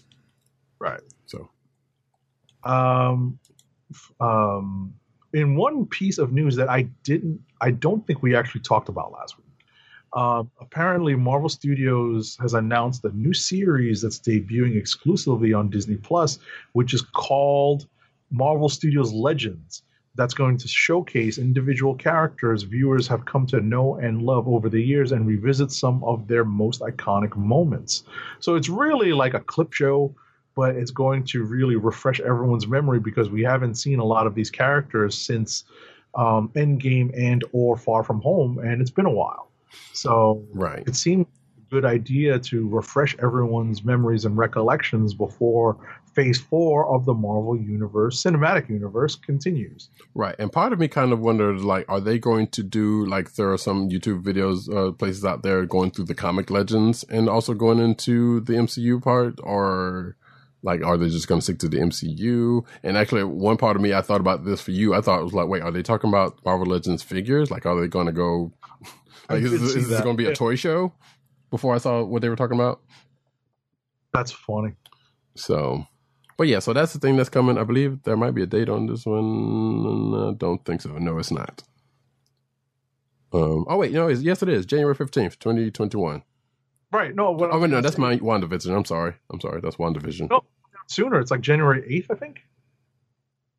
Uh, yeah, Marvel Marvel Studios Yeah, Legends. Yeah, No, on soon. January eighth. Yeah. Right this is coming out soon. Like i said this is more like this is more than you know th- this may be just a glorified clip show but it's really a good primer for people who are just jumping on. Who, where have you been all this time? Or people who just don't remember it the way we do Hmm. and just a little bit of a refresher before uh, WandaVision starts up. Maybe, but it seemed like the way they describe it though, it seemed like they're going more comic bent on this because they said uh, revisit more some of their more iconic moments, and they didn't have that many moments in their time during the, the MCU to No, kind of warrant what I that. think, no, but as I said, it's a primer for the characters. right. You know um and it's and, it's and it's a lead into the WandaVision show because you know just looking at the trailer you know they're touching on a lot of the comic based stuff in the in, you know they're going to be touching on the comic comic based stuff in the show so Yeah, sure. um, it's you know it's they're definitely going to have clips to make sure everyone knows where they've come from but they're also I think like you said going to delve into the comic side to really talk about where this show might be going Right. Um, but next up, and actually, I'm gonna, I'm gonna mention this because I don't remember if we talked about it really in passing, but we knew Christian Bale was going to be uh, cast uh, in Thor: Love and Thunder, but apparently we know he's going to be Gorr the God Butcher. right we did mention that last week. I wasn't sure whether we did at, at some point, but um, I'll just reiterate that real quick. So, but She-Hulk uh, from She-Hulk corner, uh, Tim Roth joining Tatiana Mas- Maslany, um, Mark Ruffalo reprising Hulk role on Disney Plus Marvel series. So, one, we got reconfirmation that Tatiana Maslany is going to be playing She-Hulk because after that whole thing of her saying that, you know, she wasn't going to be, and that basically, uh, you know, trying to, to disguise the fact that she was doing that, which again, I will say she didn't necessarily have to do, but they did it for some other reason. Um, as uh, the snipers are on the rooftops. That's why the Marvel snipers are out there. We know why. Well, yeah, but like I said, she didn't have to say anything. She just kind of came out and said that. But it, it's it's neither here nor there. Uh, but yeah, this is all come from that investors call, and yeah, uh, Tim Roth is coming back as uh, the Abomination from the Hulk uh, movie, and again, Mark Ruffalo is playing, um, you know, Bruce Banner, Hulk, uh, which makes sense given her origin and their connection. You know, I don't know how it doesn't say necessarily here what their part what's going to part because we don't. There's a lot of things we don't know about the show uh, at this point, but it's cool, and the fact they're bringing back Abomination uh, uh, is interesting. So, but yeah, there you go. Next up, Next up, the upcoming Hawkeye TV series is going to hit Disney Plus in the fall of 2021 as part of Phase 4 of the MCU. Jeremy Renner is going to reprise his role as Clint Barton, but the show is also going to introduce a new Hawkeye, Kate Bishop, played by Hailee Steinfeld. Um, it's additionally going to introduce Maya Lopez, played by Alaqua Cox, who's going to play an important role in the MCU. What we know as comic book readers is that Maya Lopez eventually takes, oh, oh, starts with the uh, identity uh, of Echo. Um, she is a deaf Native American superhero whose aesthetic includes a white handprint on her face, but she also eventually takes on the role of Ronin, so that might be the costumed role that she takes on in the wake of Hawkeye, probably giving that costumed role up after Yeah. the events of Endgame.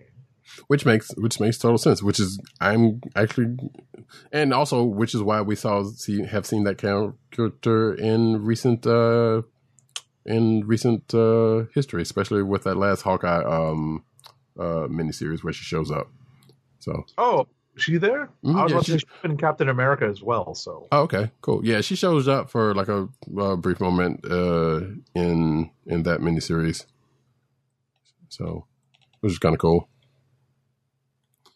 But uh, yeah, next up though, uh, fantastic movie Mar- Marvel movie officially announced. We talked about this last week, so um, and I think we even talked about who's uh, attached who uh, to this, which is John Watts, uh, who did the last couple of uh, Spider-Man movies. So we know it's in good hands.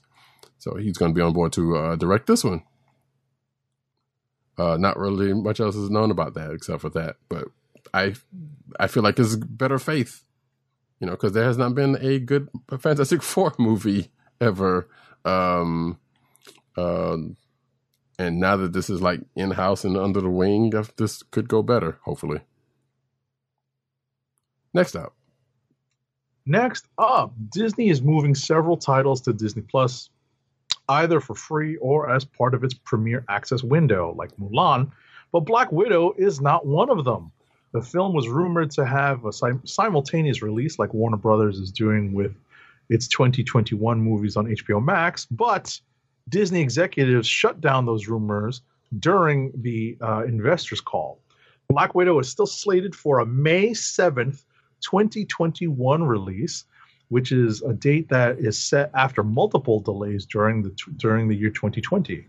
The May 7th date pushed Shang-Chi and the Legend of the Ten Rings to July 9th, 2021. Meanwhile, the Eternals moved to November 5th, 2021. Um, you know, there's there, there's some more uh, in-depth thought here on why they did the move, but I feel like the MCU is going to have at least WandaVision carrying it forward into the new year. So there's going to be some content out there, even if it is just on Disney Plus. Um, and I, I, I kind of respect them for for keeping Black Widow in the theaters. I'll be honest. I guess um, for for a long languishing movie that we probably should have seen well before now, I guess that's the case. And also being that that Loki uh, trailer may have hinted to her uh, being there, as I, as we said last week. Uh, yeah, that the rest of that bears out. Or, Well, I think I, what I was going to say is I think this announcement, uh, given the the the recent uh, the the recent glimmers of hope that we've all been given with the announcements of the vaccines being approved for use um, against COVID. Um, and and possibly accelerating the timeline for having everyone in the in the United States vaccinated, you start to think, well, m- maybe that May seventh, twenty twenty one date is a little on the optimistic side, but at the same time, if it's still there in June or July when we finally get our shots, you know, I'll be happy to go to the movies. yeah, yeah, yeah, pretty much. So, you know, it's kind of it's you know that that's one of the reasons why I'm kind of like, you know what, I'll be happy to go see that as long as I've got my shots in place. You know, Yeah, I guess. Like I, could, I don't know. I feel like I could think of better ones that that that um that that that I'd be more interested. to. see. I, like, yes, I definitely want to see this, but I, there's a. I feel like there's probably a, a couple more. That's. I'm like, sure, I'll go Oh, to you- movie for this. you are huh? you mean UIs that they could release in its place, like in that schedule slot? Or that I would go to see in the movie theaters if they're going to keep to that as, opposed to hers. I got and not because I don't want to see hers. Like, well, like I said, like I said, it's like kind of a long language movie that we should have gotten by now. Well, should have gotten well before now, but you know, things were things. Right. Well, you know, at, at the end of the day, I'm, I'll just be happy, and I think most of the Marvel Cinematic Universe fans would be like, "I want content, and I want it now." There's definitely been a lot of that because there's there's actually been articles talking about uh you know just being all dramatic about this. It's been a year without Marvel movies. Oh no, you know. You know what it is? Is was it the first one since 2009? Right. Mm, that's probably right. Yeah. Wait, No, no, because the the first Marvel movie was like 2008.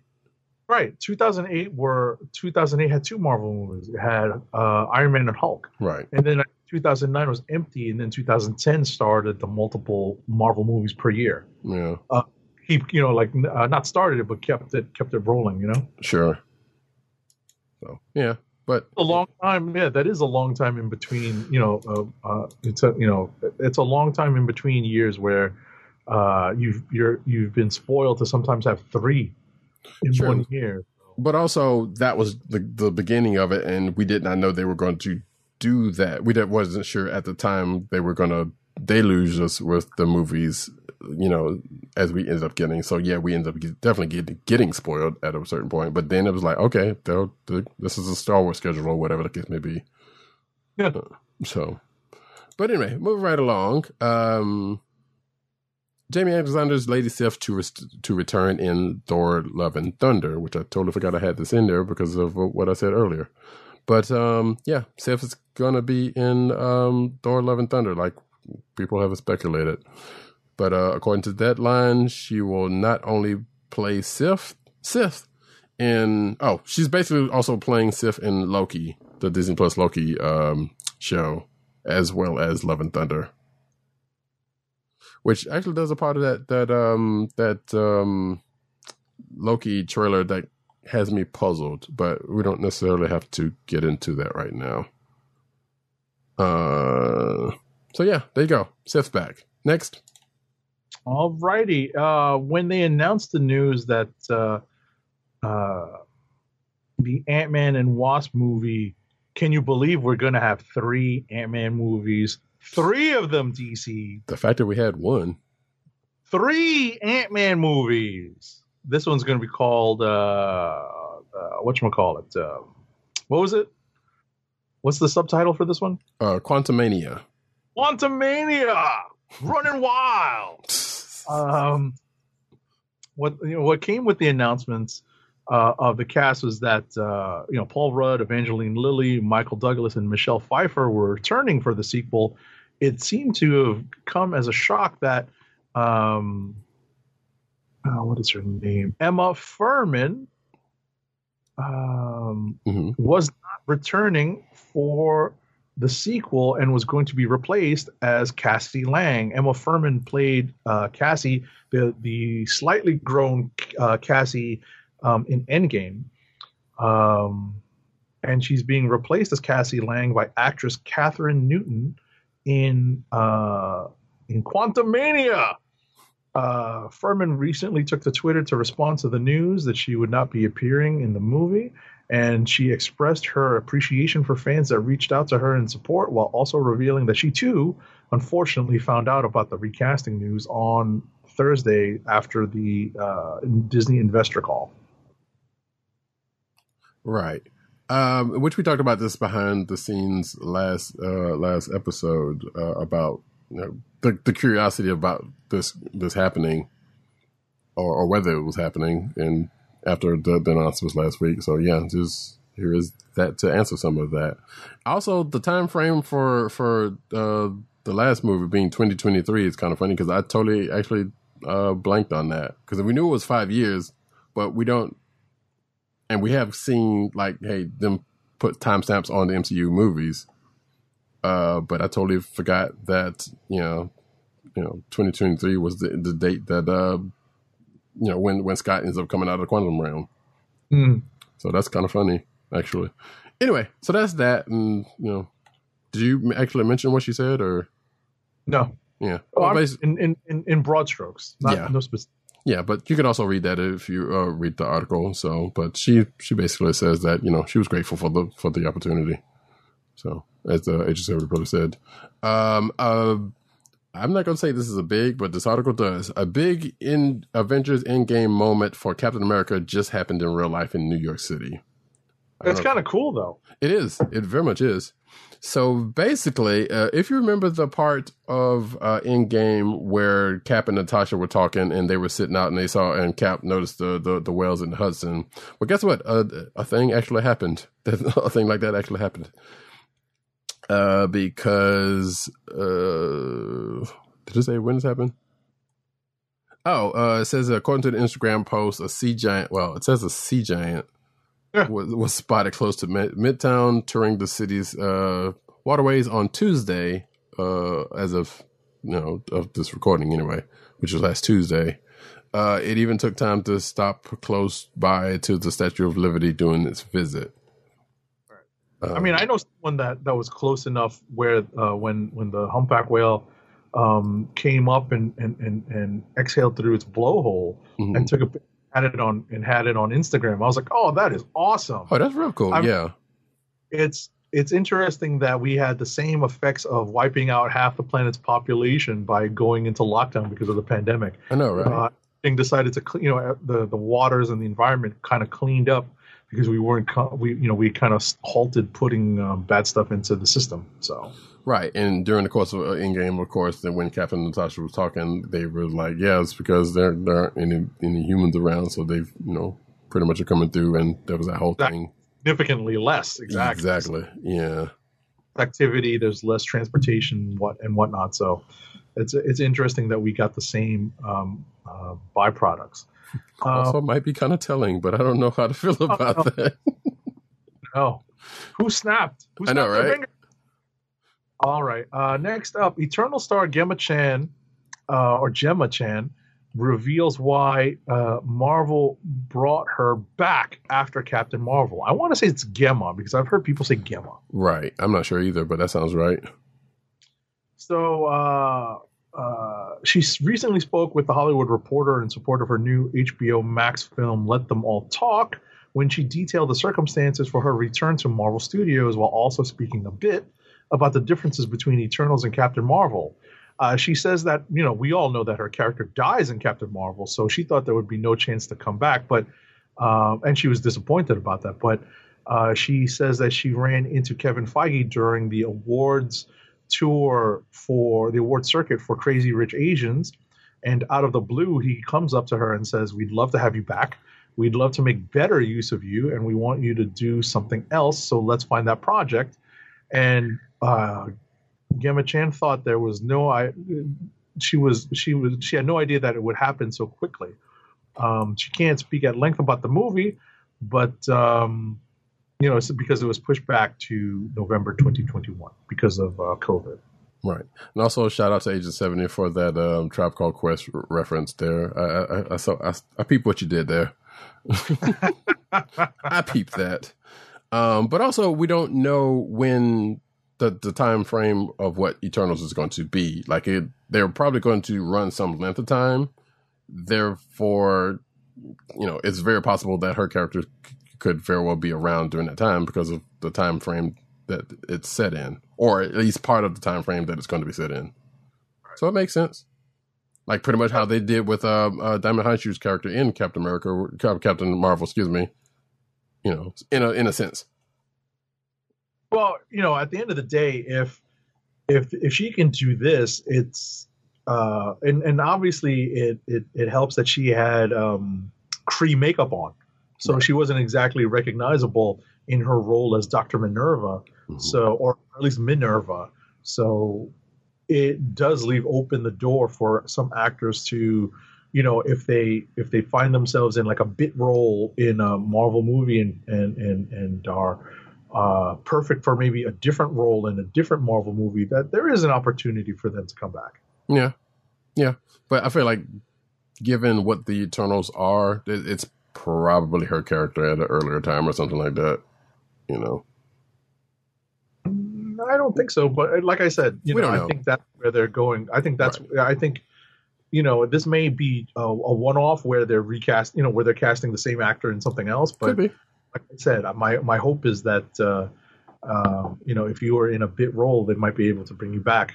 Uh, you know, listen, Marvel Studios is playing with house money. They have been for a long time. pretty much, pretty much. Yeah, like we don't know which way this is going to go. But either way, cool. You know. Yep. So, next up though, um, let's see. Oh, whoop. Indiana Jones movie announced for 2022. Harrison Ford will return one last time. Wait, hold on. I got something about this. Will his son Ben do him in in this movie also? No, I'm just kidding.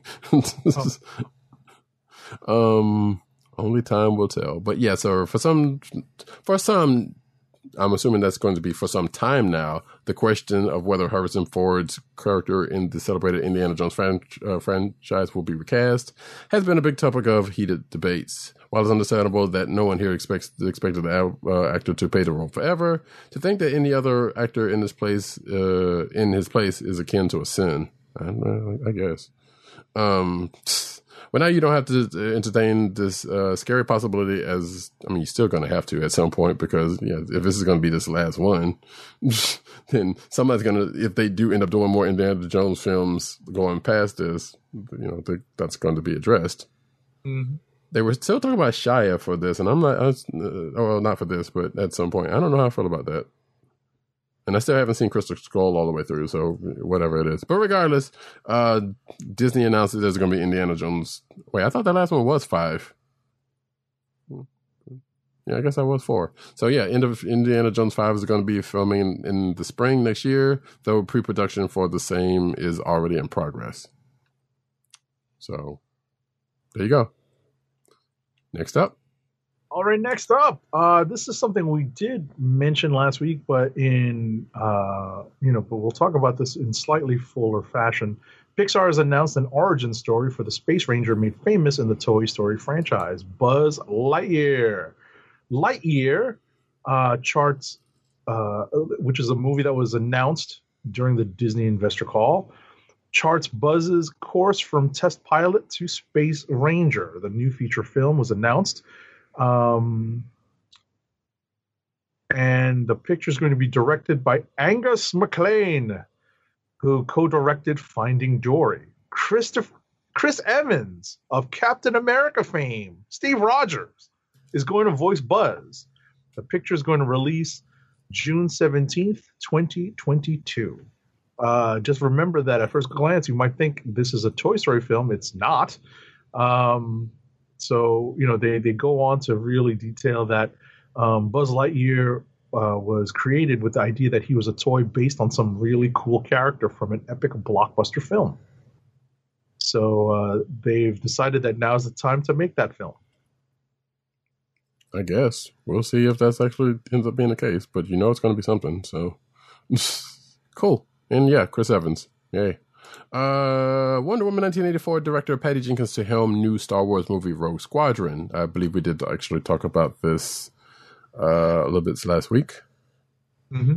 Uh, Patty Jenkins is set to direct Rogue Squadron, a new Star Wars movie coming into Christmas 2023. We all know she's doing Wonder Woman 84 right now, and as the as the title just said, and all that kind of good mess. So there is that. Um, that actually, that video that that, that is announcing is actually kind of cool. That was kind of a neat little thing.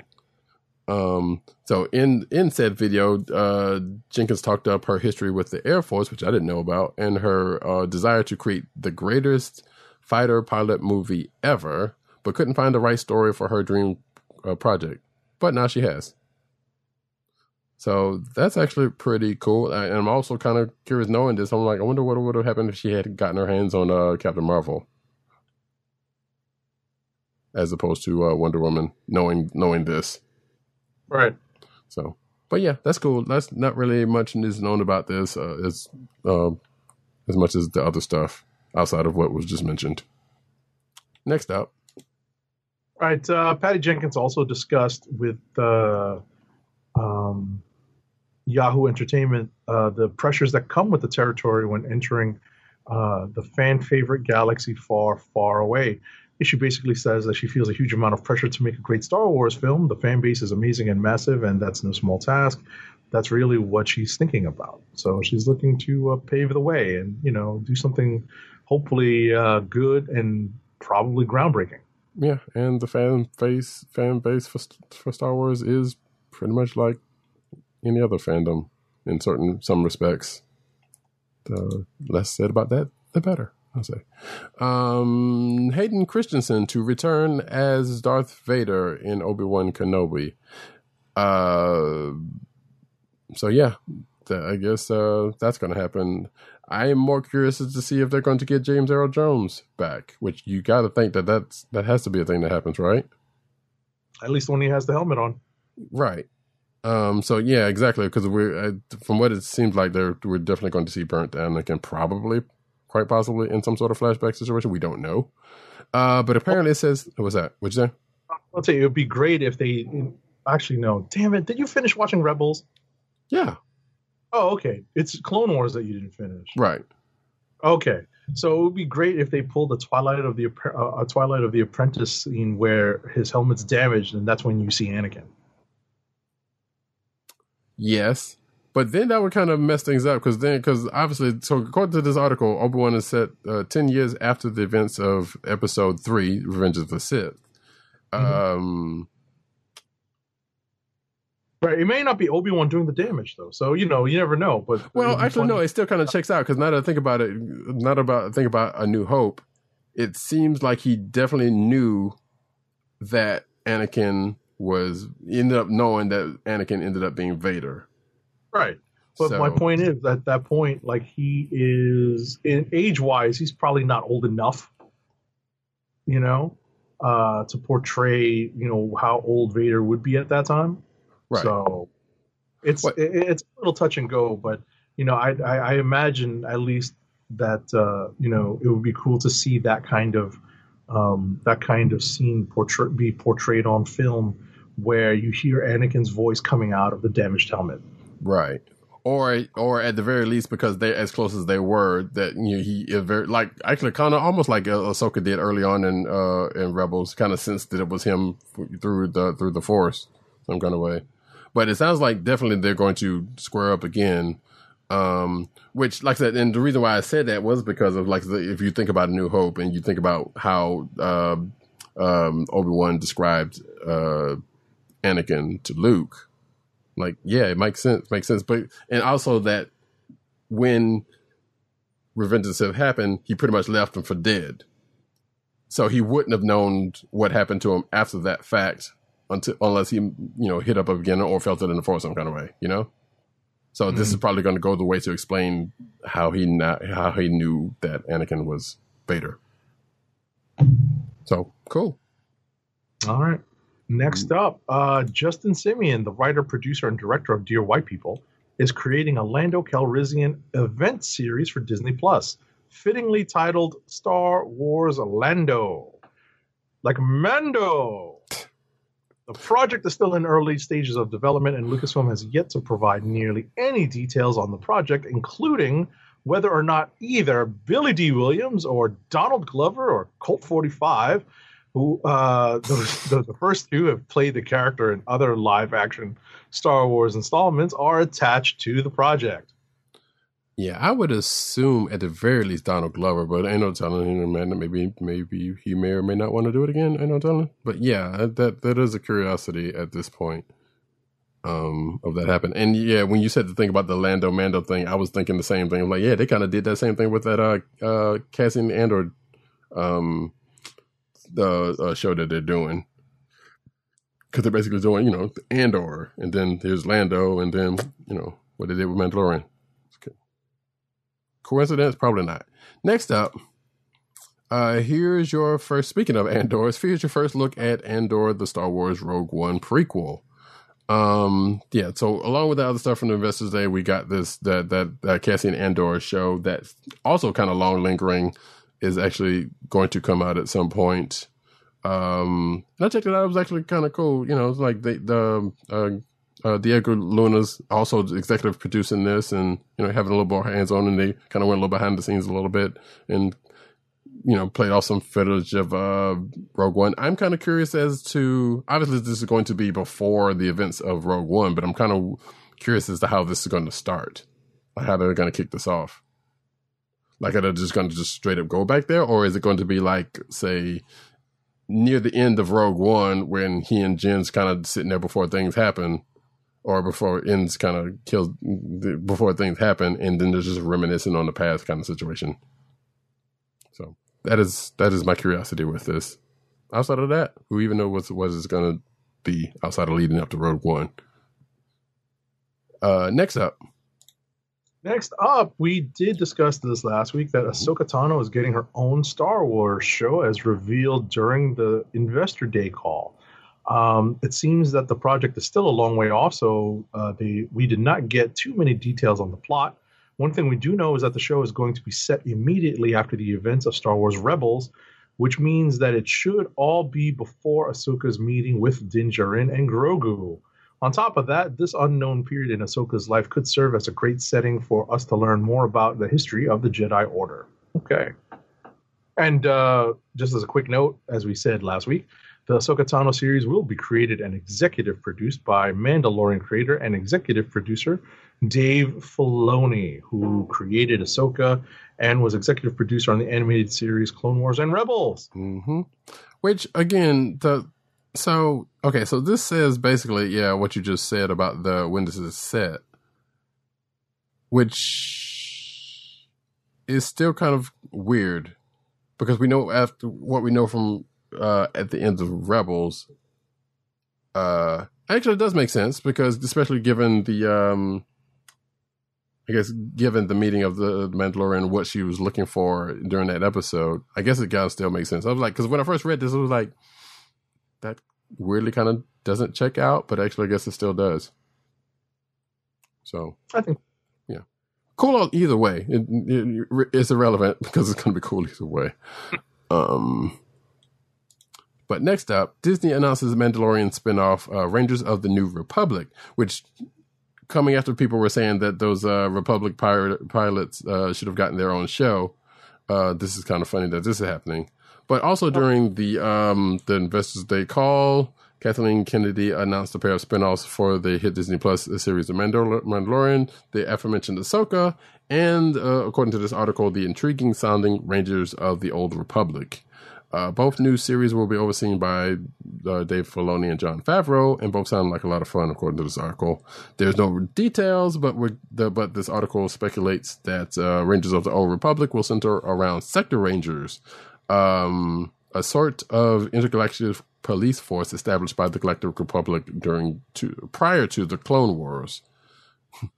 so it says here a Star Wars space procedural. They're they're they're thinking. So if that is the case, maybe. But I don't know. That's kind of cool. Could be more like a. Well, I don't want to say Battlestar Galactica because technically they were running from. they were they were running from th- their creations, but sure, cool. Next up. Next up, during that same investors call, Disney revealed two new Star Wars projects titled Star Wars Visions and a Droid Story, which will make their de- debut on Disney Plus. Star Wars Visions is described as an original series of animated short films celebrating the Star Wars galaxy through the lens of the world's best Japanese anime creators, coming in 2021 to Disney Plus. Um, Kathleen Kennedy, uh, Lucasfilm president, revealed that the series will feature 10 fantastic visions in all. A Droid Story is an animated adventure series featuring R2D2 and C3PO set to be produced by Lucasfilm Animation and ILM. Um, the epic journey is going to introduce us to a new hero, likely a new droid, guided by our most iconic duo on a secret mission known only to them. What could possibly go wrong? God, I hope it's not um, uh, uh, whatever whatever that droid was that was in Last Jedi.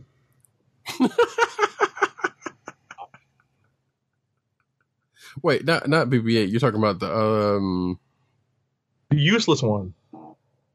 Yeah, I don't, I don't remember the name of it, but I know what you're talking about. Yeah. So my thinking, uh, going from backwards to forwards with the droid plus the droid story one, I'm thinking, uh, you may remember this uh, Agent Seventy, the the droid cartoon show. Yep, yep. That I was kind of thinking like it should could be more along the line of that because you know they were with um I forgot who they were who who had them at the time, but it wasn't any of the main characters, and it wasn't like Biggs or anybody did like that. But I can't remember. Antilles, I think it was Captain Antilles, maybe. Oh. I don't remember. Regardless, they were with um. Regardless, they were in there and they were getting the misadventures, and they really need to put that droids uh, cartoon on Disney Plus because I would like to see some of that again. Um, but as far as Star Wars Visions is concerned, like we know there's been some Star Wars manga, there's Star Wars manga out there. Um, and I believe there's actually some animated stuff, whether it's fan done or whether you know, uh, officially done, uh, anime type Star Wars stuff out there too, I believe. And I'm not even talking about the, the Galaxy of Heroes stuff. So I wonder if that's some of that's going to be there or, or if this is like all new stuff. Mhm. So either way, it's kind of cool. But next up, uh, speaking, going back to the Mandalorian, we now have a translation of Boba Fett's message because you knew that wasn't going to take long.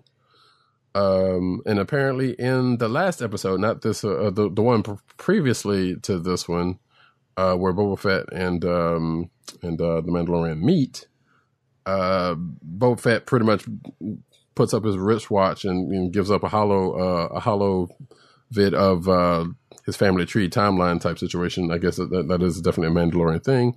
And uh, and it was done in Aurebesh, which is basically basic in Star Wars universe.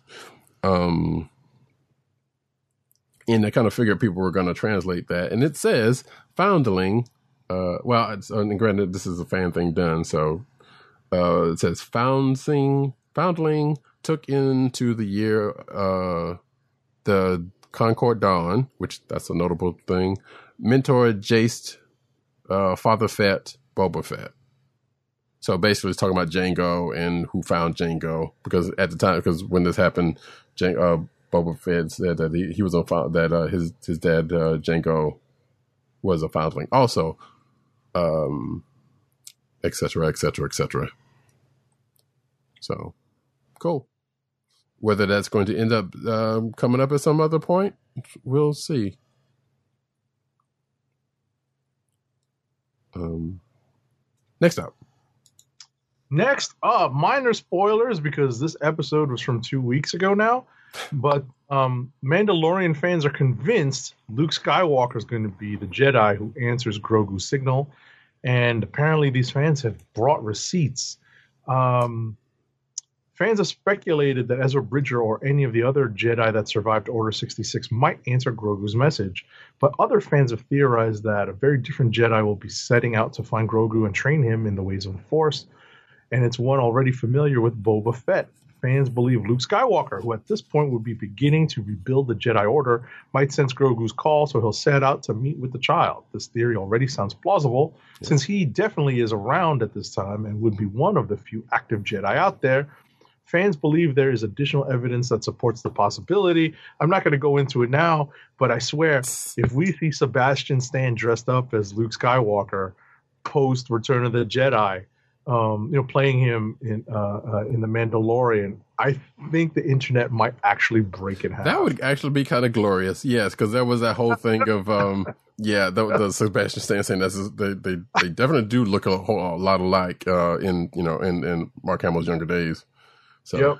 that would actually be pretty dope. I would I would I support this. But I there's also honestly- what's it got?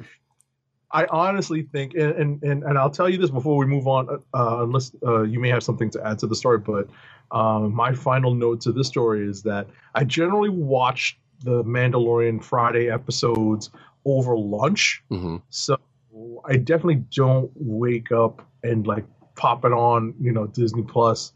Um, but you know, in the morning, although I, you know, who knows if I can't sleep or if I if I wake up stupendously early, I just might. But I try to stay off social media until I watch it on Fridays. Yeah, and actually, speaking of, at the time of this recording, it sounds like uh, or people are uh, spoiling things, and it's not even out out yet. But um, Yeah, Hey, it's not out for another three hours. right as of this recording, but apparently people are already uh, spoiling things uh, uh, anecdotally. So It's crazy. So I'm But- staying off social media until this episode drops for until I actually sit and watch this episode. Forget when it drops because right, it'll be out in the early AM here on the East Coast. But right. The funny part, I was gonna say about that part. Usually, uh, with the exception of that Ahsoka one, I usually kind of wait till like honestly the day we record or prior or like the Wednesday or the Wednesday before to kind of watch the episode, so it'll be a little bit fresh in my head. But that Ahsoka one, I was really uh, excited to to see, so I went ahead and popped that one. You know, when it when it popped out. Right, I'm one of those day one guys. I get my comics on Wednesday. I go to opening night off. I go to opening night for for for MCU movies, and I'm gonna watch this. But I'm definitely gonna try to stay. You know, watch this the first day it's out. But I'm gonna try to stay off social media because I swear. If all of a sudden I start getting text messages from people like, "Did you see this?" I'm gonna go nuts. Yeah, fair. And I'm also a day one movie person, so I'm with you on that part. And yeah, so but the only thing I was to say in passing on on on the thing, like speaking of Luke, actually, was that uh, somebody mentioned something about. Uh, I think there was an article or one of, on on sides of one of these articles talking about um uh, a potential meeting between Ahsoka and Luke. uh, You know, uh, a, a a fan theory on you know when or where or how they would actually meet at Right. some point. Which actually I would like to see on screen also. That would be awesome. Yeah. So that would that would be pretty cool. Anywho, though, move right along. Um, the Mandalorian and wait, did I do the last one? You did. I'm sorry. No, no, I did the last one. Okay, you that's can- what I your spillover page. Yeah. Uh, the Mandalorian and New Republic are building to the First Order, and this is a spoiler for this for the episode actually that we just uh talked about earlier, which we won't really necessarily go into. Um. Well, actually, this is kind of a theorizing sort of because it's like because there was there definitely a reference that was done in this uh, in the last episode of uh, the Mandalorian that could be potentially leading to the First Order. If you think about that conversation that was had in the in the mess, but uh, according to this, uh, this says, says um, Star Wars has uh, dived into the era of the New Republic thanks to Dan, uh, Jon Favreau and Dave Filoni's Star Wars The Mandalorian and his upcoming spin-off series Rangers of New Republic and Ahsoka. All the projects are interconnected shows that center on the story sparked by Din Djarin's discovery of Grogu and the uprising uh, of uh, a new order of the Empire. However, all signs indicate that the Mandalorian spins off will be outlining the rise of the First Order, with factions led by Grand Moff Gideon and Grand Admiral Thrawn laying the groundwork for Snoke. Uh, the Sith Eternal and the Return of Palpatine, which we did say like a couple episodes like, uh, back that yeah there might have been some inklings of that in uh, a, a fan theory. Um, and then the, the article kind of goes on to you know lay out its theories. So we'll see if that's the case. Next up. All right. So uh, we know that uh, the the spin-off uh, the spin-off of Clone Wars animated series uh, Star Wars The Bad Batch was definitely coming up. It was announced this past summer, but uh, we finally got a sizzle reel from uh, Lucasfilm on it. And um, the highlight reel that was shown during the Disney Investors Day call showed uh, Clone Force 99 battling across the galaxy as mercenaries in the wake of the Clone Wars. Amidst all the sci fi action, rival mercenary Fennec Shand is shown brandishing a blaster. So, in the days following the sizzle reel's release, the Mandalorian star Ming Na Wen confirmed she will reprise her role as Fennec, voicing a younger version of the character in the upcoming animated series. Yay. I yes, yay. I read an article, I, I think uh, either an article uh, written about this or a short interview that she gave on this where uh, she credits uh, Dave Filoni with wanting to fill out more of the character's backstory, and that's why she's included in uh, the Bad Batch. In fact, yes. Uh, if it's the same one that I read, uh, because yeah, I saw her. Um, I, I, I, saw her tweet about this, and with uh, a link to said interview, which I believe is on StarWars.com, you can check it out in the clickbait section of the show notes. by the way, folks, uh, it is if it is that same one, yes, I saw that too, and then that's what led me to go to hunt down this article. So that's cool. Fennec Shand is gonna is, is gonna have some legs in the in the universe. I'm still not entirely sure about this whole Bad Batch situation because I still, uh, well, one, I haven't seen season seven of uh, Clone Wars yet, so I'm almost there, not far from. I do do know of. Stop it. I do know of them, and I, you know, obviously the, the hubbub around them. But I'm I'm more still more partial to the original Bad Batch, which is not around. You know, fives and all of them from from from Clone Wars.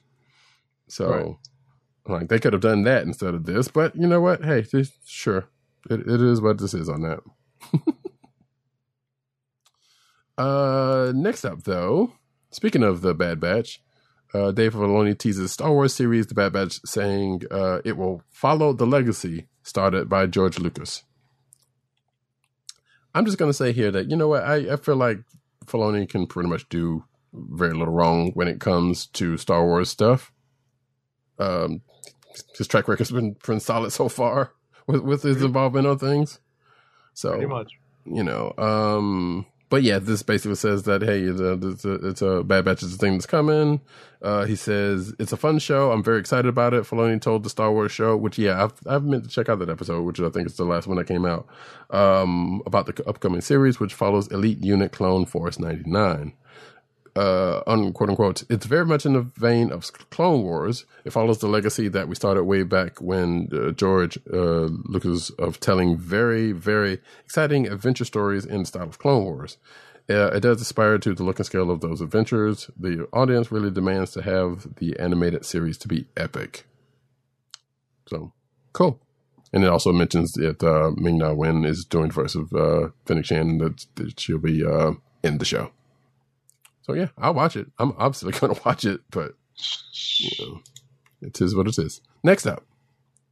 All right, Lucasfilm CEO Kathleen Kennedy revealed new details on the upcoming Star Wars show from Russian doll co-creator Leslie Headland.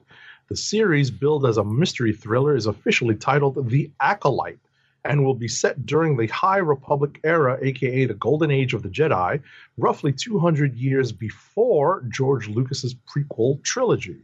The announcement from Star Wars contained a tantalizing hint about emerging dark side power, unlimited power. Nice.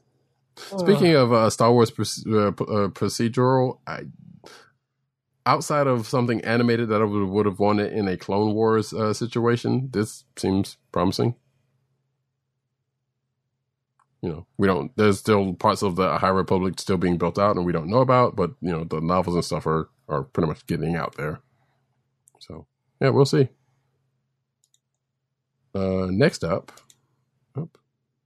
Uh, Star Wars, as George Lucas explains, corny dialogue in the prequels.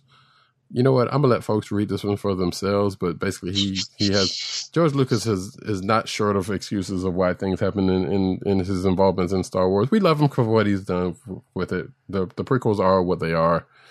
You know, they did their job, but yeah, you can't really explain some of some, the, the some of the. But I will say he does say uh, this one line. Uh, it is presented very honestly. It isn't tongue in cheek at all. It's and it's played to the hilt.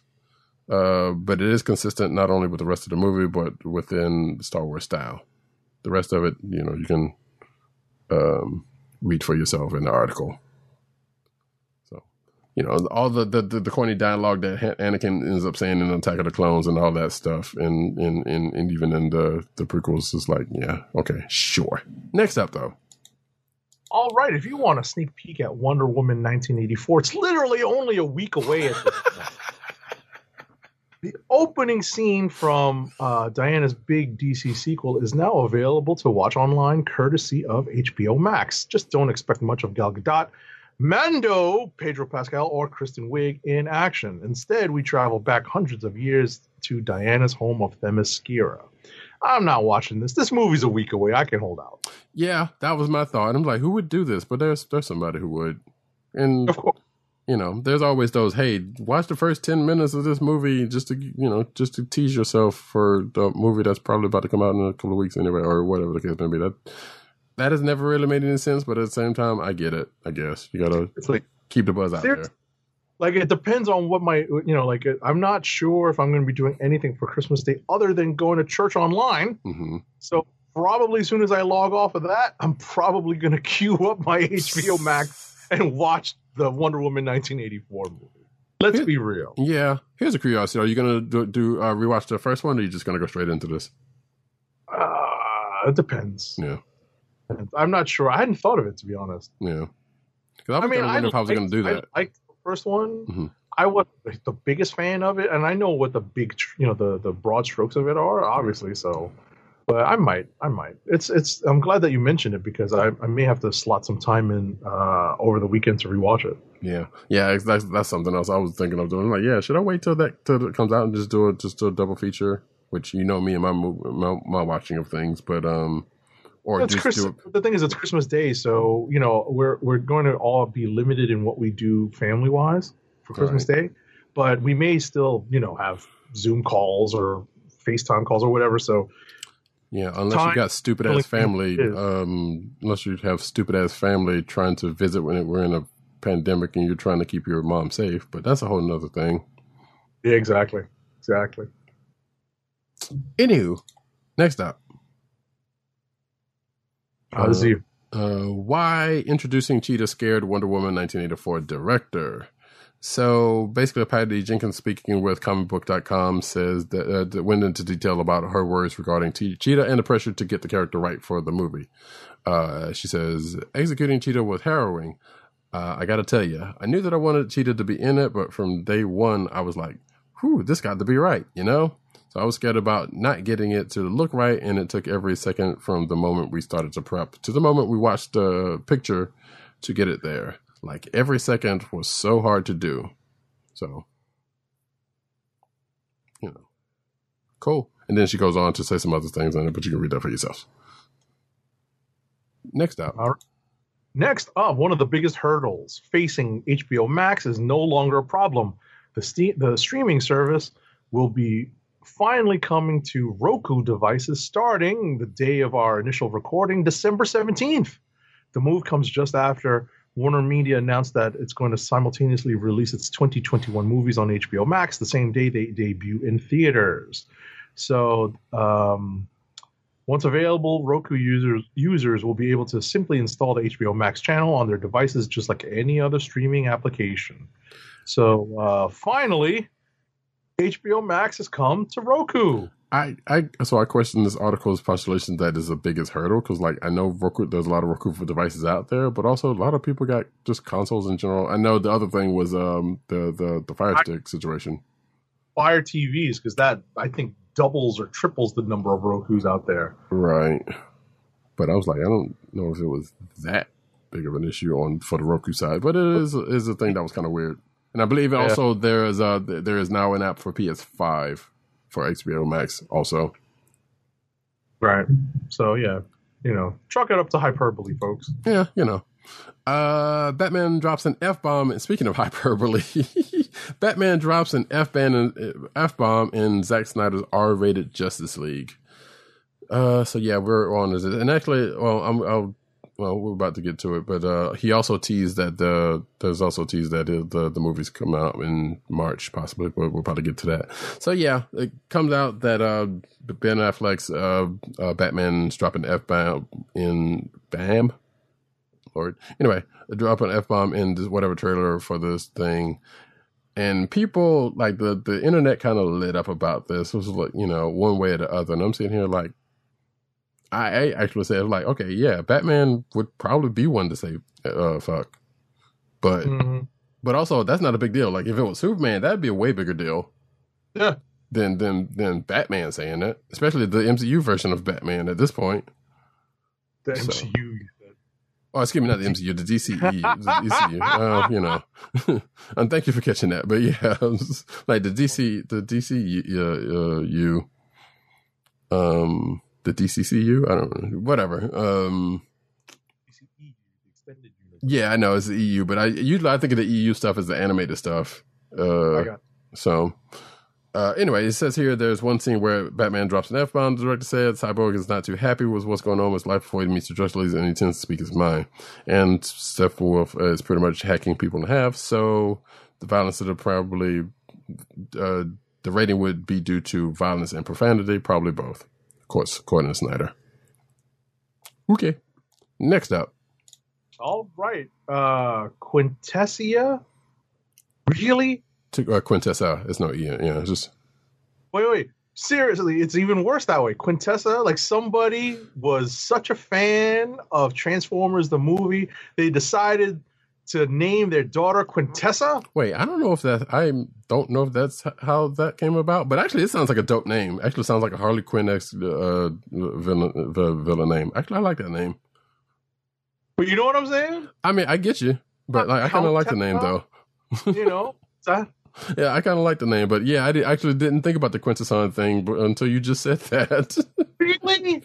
Once I saw this name, I was like, really?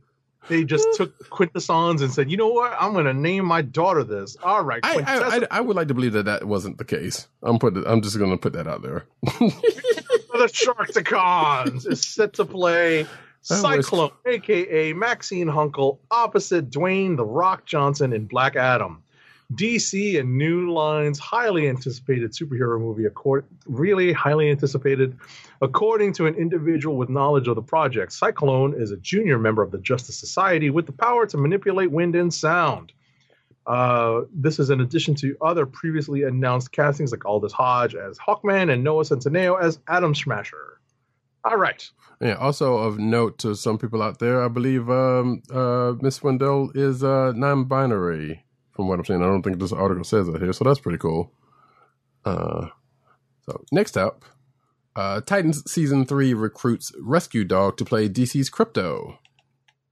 Uh, so yeah, the new the newest member of Titans season three cast is a rescue dog named Pepsi, who will now portray DC's iconic dog hero Krypto, staying close to Connor's side.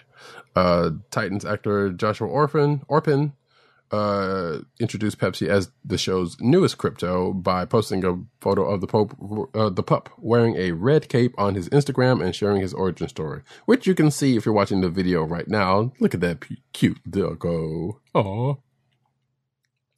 Um, but yeah, that's definitely Krypto, and he basically says a message, a, a fairly lengthy uh, message underneath that uh, about the history of um, Pepsi, which you can read yourself. Uh, next up, though, All right, and as a final note on uh, the Quintessa Quintesson's name, I literally started typing that into Google, and the first thing that came up was Quint- not Quintessa, but Quintesson fa- uh, uh, Pit of uh, Judgment or whatever. I was like, Well, I mean, come on, man. I mean, of course, the SEO on that was going to go that way because she's a, a lesser known quantity than that at this point. so funny. I think it's so. All right, next up, uh, Chris Pine is set to star in Dungeons and Dragons movie for Paramount. Really, Chris Pine? Chris Pine is in negotiations to star in Dungeons and Dragons, Paramount, and eOne's upcoming film ad- adaptation of the popular fantasy role-playing game. Jonathan Goldstein and John Francis Daly, the duo best known for Game Night, starring Rachel McAdams and Jason Bateman, are directing the movie and, and writing the screenplay, which is based on a draft by Michael Gillian. Okay. I actually like Uh, Game Night. That was pretty good. was recently pushed back from November of 2021 to May 27th, 2022. Yeah. Um, and as I as I say, it's like it doesn't seem like it's going to be coming probably for better or for worse, uh not having anything to do with uh the animated show from the eighties. Mm. But but definitely has to be better than that Dungeons and Dragons movies from from twenty years ago or whatever it was. Um which that's not really saying much because I believe wasn't that a Uwe, Uwe Boll joint? Anyway, it doesn't matter. So that's the thing. Um Loki teased a look at what's uh, behind the new MCU big bad, and it's worse than Thanos. So I think this is, uh, you know, p- folks scraping through Loki's um, that Loki trailer and coming to find out that it looks like there may be some references to the Council of Kangs, uh, which we know Kang will appear in uh, the third Ant Man movie, which is named Quantumania. Exactly. Quantumania's running wild! so yeah, and this article kind of goes through you know the steps they there's you know the, the basically everything that or a lot of stuff that is leading to that notion of uh possibly the the of Kangs being involved, which I guess makes some kind of sense given Endgame and the time travel stuff, and knowing Kang's going to be in you know Ant Man three. So cool. Next up. And next up, uh, the synopsis for the Ms. Marvel Disney Plus show confirms a major comic book aspect remains intact. Um, the the synopsis says Kamala Khan, uh, Iman Vellani, is a 16 year old Pakistani American growing up in Jersey City, a great student, an avid gamer, and voracious fanfic scribe All true. who has a special affinity for superheroes, particularly Captain Marvel, read the condensed synopsis for season one of the upcoming Disney Plus Marvel television series, courtesy of Discussing Film. Uh, Will, uh, within G. Willow Wilson's Miss Marvel, Kamala is an avid fan fiction writer known as Sloth Baby. Right, and I believe uh, there was a picture of the there. There was a, a reference to the sloth uh, stuffed thing, stuffed uh, doll that she has, uh, that she carries, or that she has, you know, in the comics, in the sizzle reel for Miss Marvel. So that's pretty cool, also, if I'm not mistaken. Um, but yeah, they don't really do much with the fan physics, uh, fix stuff now nowadays, in with uh, Miss Marvel. But it does get mentioned every now and then, or every moon or so. So cool. Next up, uh, Netflix adds X Men and Wolverine anime series. Uh, Netflix uh, added, uh, well, yeah, and they added them on this past Wednesday, so you can go check that out. I had confirmed it for myself because I was like, is this a U.S. thing or not?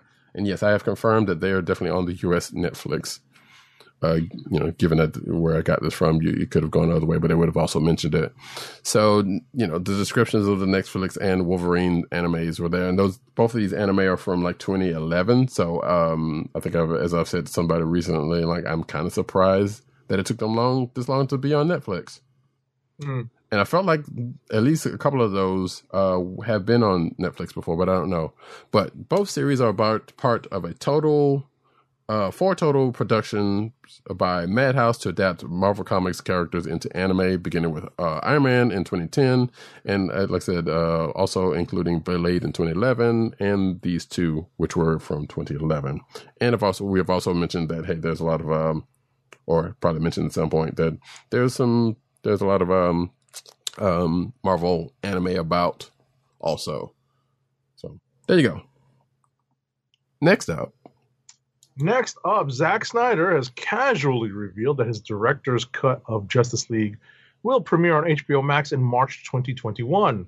The director responded to a fan on Vero Wow, that's still a thing.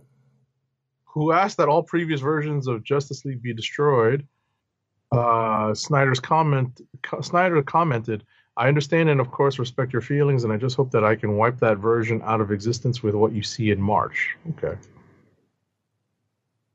Yeah, I guess. Um, next up though, Buck Rogers TV reboot get Y the Last Man comics writer Brian K. Vaughan. Um, celebrated comic book writer Brian, K. Vaughan is on board to pen the script for the Buck Rogers television series, according uh, courtesy of Legacy Entertainment. Vaughan's involvement comes just two months after the, the studio first revealed their intentions to turn the sci-fi icon into a modern-day franchise, with plans reportedly in place for Buck Rogers to span both big and small screens.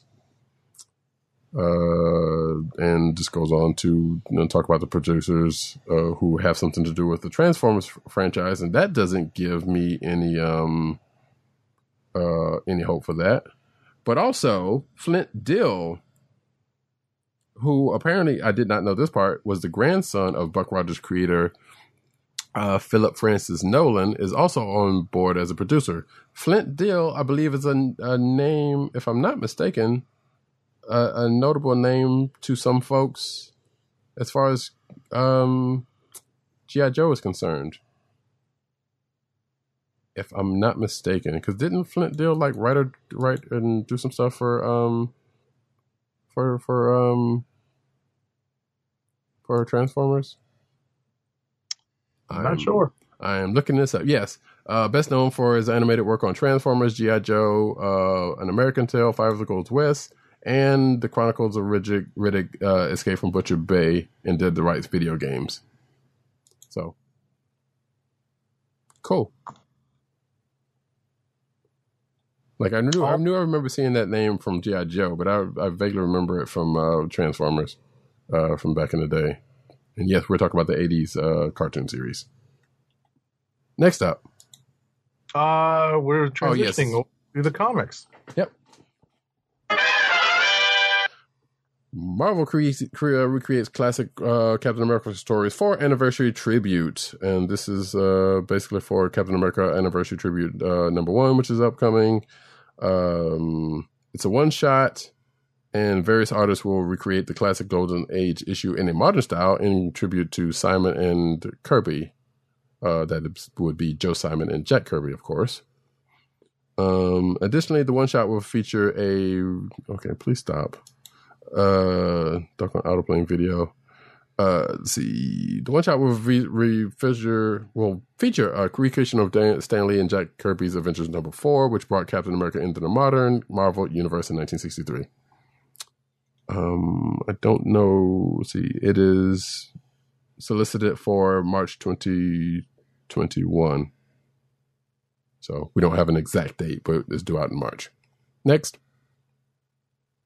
Marvel's God of Thunder, the mighty Thor, and his brother Loki, who has recently rechristened, rechristened himself the God of Stories as opposed to his classic moniker of the God of Lies, will team up in a new limited series from writer Mariko Tamaki and artist Gurihuru, kicking off this March. Scheduled for four issues, Thor and Loki Double Trouble will put Thor and Loki on a mission of mischief to steal to steal a magical object from Odin's vault, all at Loki's urging, of course. Tamaki and Gurihuru previously teamed up for Spider Man and Venom Double Trouble, in which the titular character swapped bodies Freaky Friday style. Yeah. Cool. Okay. Um, with news that will probably excite uh, fans of this character, Yay! uh, writer artist uh, Daniel Warren Johnson will write and draw a new Beta Ray Bill limited series launching in March with colorist Mike Spicer. Uh, this comes all on the heels of this, his recent uh, series Wonder Woman Dead Earth and the creator owned books uh, Extremity and Murder Falcon, which, yeah, I think that's where I knew, knew uh, the writer from. Uh, the new Beta Ray Bill title will tie into the current King in Black Venom centric event written by Donny Cates, of course, as well as Cates' current Thor run, in which Bill has uh, recently taken on the role of Thor's advisor as King of Asgard. And of course, the cover shows Bill in a new suit of armor with a new weapon scoring off with classic space dragon Fin Fang Foom, whose monstrous visage bears the mark of Knull. And so this is a quote uh, Beta Ray Bill is tired of playing second fiddle to Thor, and with Beta Ray's uh, famous hammer Stormbreaker recently destroyed at the new. Or, or at the new All Father's hands, tensions are higher than ever. And I didn't know this. Apparently, you did, uh, Agent Sony. Uh, About- reads, hmm? About what? about Stormbreaker being being destroyed Oh. by Thor. Yeah. Yeah. So, Tensions Higher Than Ever reads Marvel's Beta Ray Bill's number one uh, synopsis. So, yeah, there you go. Uh, that's I'm actually, you know, I, I like Beta Ray Bill, so I'm gonna check have to check that out. I definitely will. All right, next up, Cindy Moon is swinging back into comics with a new Silk series coming in March, and Marvel unveiled the cover and a number of variants for the book. Written by novelist Maurene Goo, who's written, I believe, in a thing called Love. Excuse me. Mhm. Um, uh, somewhere only we know, and somewhere only we know, with art from Takeshi Miyazawa. Yay! The new Silk series will explore the intersecting identities of Cindy Moon, the reporter, and Silk the superhero, featuring J. Jonah Jameson and his latest media organization, along with a fresh set of mysteries, both street level and supernatural. The series will dive deep into what makes Silk unique. Hopefully, the series lasts a little while because it's had it's uh, Silk titles have had uh, fits and starts. Yeah, definitely. And uh, you can see uh, the variant covers if you uh, check out the article um, of this. Yeah, I'm kind of I'm looking forward to checking this out also because I like the character. Uh, definitely, Tak uh, art is going to be is is, going to be a draw here as well. Um, so cool. Uh, Avengers writer Jason Aaron on the Phoenix Fight, Captain America, Wolverine, and more. Avengers 40 sends the uh, sends Earth Mighty Zero into a tournament to become the new host of the Phoenix Force, which we just got of an event that has a tournament in it. But anyway, uh, in the kickoff of the story, Enter the Phoenix, and as a part of the tournament, all characters involved will receive a small portion of the Phoenix's power.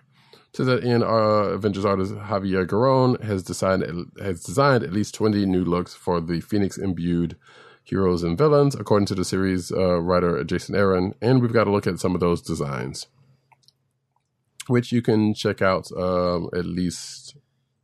Uh, well, I guess that's a slideshow here. Yeah, so you can check out some of them in the article below. So cool. Next up, All right. Um, four new Marvel themed unmatched game tiles are coming from Mondo Restoration Games in 2021. Uh, Mondo and Restoration Games have teamed up with Marvel to create several additions to their unmatched line of miniatures dueling tabletop games planned for release beginning in summer of 2021. Four new sets have been announced Redemption Row, featuring Luke Cage, Ghost Rider, and Moon Knight, Hell's Kitchen, featuring Daredevil, Elektra, and Bullseye, Teen Spirit, including Miss Marvel, Squirrel Girl, and Cloak and Dagger, and for King and Country, featuring Black Widow, Black Panther, and Winter Soldier. Never really, no Captain Britain, huh? Yeah, no, right? Um, But I guess I guess it's King and Country, not Queen and Country. I mean, they could still put. I mean, they, if they wanted to, they could put um, Brian in there if that was the case. Yep. But yeah, I know telling what what the decision was behind it. I'd never heard of this before this, so oh, that's if you're uh, a miniature board game fan, hey, have at it. You got me. Yeah. Um, Transformers Generations Combiner Wars Devastator returns to Hasbro Pulse. You read that right. Following Australia, Australia's limited release uh, announcement, Hasbro Pulse has reissued the Transformers Generations Combiner Wars Devastator, excuse me, box set for shipping January 15th, 2021 for 150 bucks. Uh, and you can see images and read the description of it in this article. Uh, for for those that don't know, Devastator is a is a combiner who's uh who's uh basically like a Constructicons. It's made out of six robots, and they all put together into this big big nine thing. And it was a much sought after toy for some folks when they was little, when they were little. Actually, I think I had most, if not all of them. Now that I think about it, some kind of way.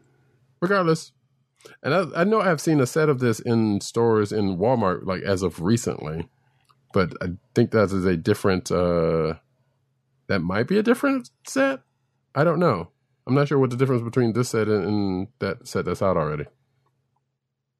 So, but anyway, next up. Next up, uh, next year, Star Wars The High Republic will leap even further back in a galaxy far, far away. The publishing initiative will feature the Jedi Knights at the height of their influence, which writer Daniel Jose Older is looking forward to exploring. Older, who will write Star Wars The High Republic Adventures with Harvey Tolibao on art, spoke to CBR about shaping the distant past of the Star Wars universe. Cool. Indeed. Uh, Images crossover references one of Spawn's most memorable moments, moments, and this is a spoiler for crossover number two, which came out last week, which you read already, correct? Did. Yeah.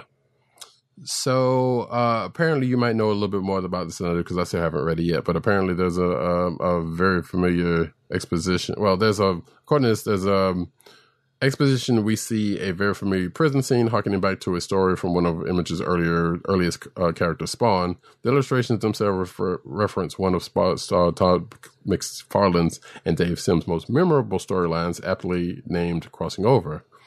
Uh, this doesn't seem like a mistake either, but an intentional choice for this meta series to reference a storyline that acted as a d- direct commentary of the comic book industry and the origin of Image Comics. So, cool. Next, Next up, Z2 Comics will release a biography of Elvis Presley in graphic novel form with Authentic Brands Group, the owner of the Elvis Presley estate. The company's announced. The new volume, Elvis the Graphic Novel, will feature story by Chris Miskiewicz, who wrote the Grateful Dead biography for Z2, and art by Michael Schiffer. Z2 did not indicate what the license from the estate adds to the standard edition of the graphic novel released to trade, although it's clearly a big plus for the limited edition, which includes a picture disc version of Elvis's debut album. Okay. All right. Uh, Grant Morrison teams up with Donny Cates for Atomahawk, a Tomahawk origin story. Uh, Donny Cates and Ian Bederman are following up their recent creator-owned series Atomahawk by with plans for a toy version of the lead character, Cyberzerker. Oh, jeez. Um, they're using Kickstarter to raise funds for this project and have now unleashed a unique reward: a standalone comic written by Grant Morrison. Uh, Atomahawk was a 19, excuse me, a 2017 serial in heavy metal following a sword wielding apocalyptic warrior on a quest to free his imprisoned god. Uh, after its serialization, Image Comics published a collection edition of Atomahawk. Uh, if the Kickstarter goes through, then you know f- folks at a certain level will get said uh, comic book by Morrison. So cool. Next. Next up, Rob Liefeld has signed on to quote reimagine unquote Archie Comics' superhero universe in a new 2021 event series titled Mighty Crusaders. He's been chomp- he claims that he's ch- been chomping at the bit to work with the folks at Archie and to do something with those legendary characters. Liefeld said, "The Shield is the first patriotic comic book icon." Predating Captain America. These are the original comic book superheroes with a glorious history behind them. He is psyched to tell the story and to turn his fans on to those characters. Okay. Sure, guy. Um, Batman, Grifter, Harley Quinn, Poison Ivy, more lead new t- uh, DC title launching in March. Uh, so those uh, folks just mentioned will lead an ongoing DC anthology launching this March titled Batman Urban Legends. It's picking up from the Future State anthology format. uh, along with some of its serials and creative. The 64 page monthly Batman Urban Legends anthology will be the third major Batman title, standing alongside Batman and Detective uh, comics. Uh, writer, which is weird to say, writer Chip Zdarsky and artist Eddy Barrows will lead the anthology with a six part Batman Red Hood story that finds Jason Todd investigating a new lethal drug that is sweeping Gotham City. Um, so yeah, there is that. Next. Alrighty. Uh, next up, Tom King has tweeted new art by Clay Mann showing off a new redesign for Helena Wayne, aka the Huntress. This is apparently art tied to March 2021's Batman Catwoman number four, whose solicitation and covers are expected to be revealed later this week. The redesign is a dramatic departure from 2016's design by Yannick Paquette, or even the one preceding it, 2003's Jim Lee design. Gone is the domino mask, and in its place is a pointy-eared cowl like her parents' costume costumes, particularly reminiscent of the original 1939 Batman design by Bill Finger. Okay. New Batman, excuse me, new Superman and Actions Comics creators uh, aiming to change the Man of Steel forever and DC forever. So, writer Philip Kennedy Johnson has taken up the reins as DC's uh, Superman writer, taking over both the flagship Superman title and its sister title, uh, Action Comics, beginning in March 2021. Uh, he goes on to quotes as to how excited he is uh, for doing this and all that, but uh, you can read that for yourself. Uh, Johnson's run will begin a two part story titled The Golden Age in Superman 29 and Action Comics 1029, drawn by Phil Hester and Eric Gapstur. Um, cool. And oh, is also in this announcement, DC goes on to frame the Golden Age story as a prelude to uh, DC's massive Superman event, quote unquote, without giving us any details. Next up. Alrighty, next up, uh, in the spirit of DC's iconic Eisner Award winning Batman Black and White anthology series, DC proudly announces Superman Red and Blue, a new six issue DC miniseries presenting fresh new visions of the Man of Steel, featuring an incredible slate of comics' most exciting and innovative storytellers, creating comics paired back to Superman's two signature colors of red and blue. Um, to start things off in March's Superman Red and Blue number one, Academy Award winning writer of DC Future State The Next Batman, John Ridley, joins artist Clayton Henry to tell a story of Clark Kent as he confronts a villain who still haunts him. Okay. Uh, yeah, there's a couple more stories by Brandon Easton and Steve Lieber. And uh, writer artist Wes Craig tells a tale of Superman's early days. Um, and Marguerite Bennett jumps in there too with uh, artist Jill Thompson. Cool. Uh, the official Japanese Twitter account for American company comics uh, publisher DC Comics announced on Thursday that is now uh, launching a collaboration with Kodansha, uh, Morning magazine. The first part of the col- collaboration will be the launch of two manga in Morning. Uh, the first manga, Batman Justice Buster, will launch in the Jap- magazine's combined fourth and fifth 2021 issue on uh, December 24th. Manga creator duo, uh, you know, I'm not going to not going to do it. I apologize because I'm not going to butcher your names, but there's a couple of manga mangaka that are um, in charge of this manga. And Morning previously announced that the duo uh, will launch a new manga in the magazine on December 24th. The second manga, uh, Wenope, Wenope Joker, Joker the one man operation, will launch in the magazine's sixth uh, 2021 issue on January 7th. Um, Space Battle, Space, excuse me, Space Battleship Tiramisu manga writer is writing the manga. Uh, that is Satoshi Miyakawa. I can say that one. and uh, Keisuke Goto Goto is drawing the art. Uh, the manga will also serialize on Kodansha's Comic Days website. So look forward, forward to that, you manga fans. Next up. Next up, Tom Taylor and Bruno Redondo are taking over DC's ongoing Nightwing title with March's number 78.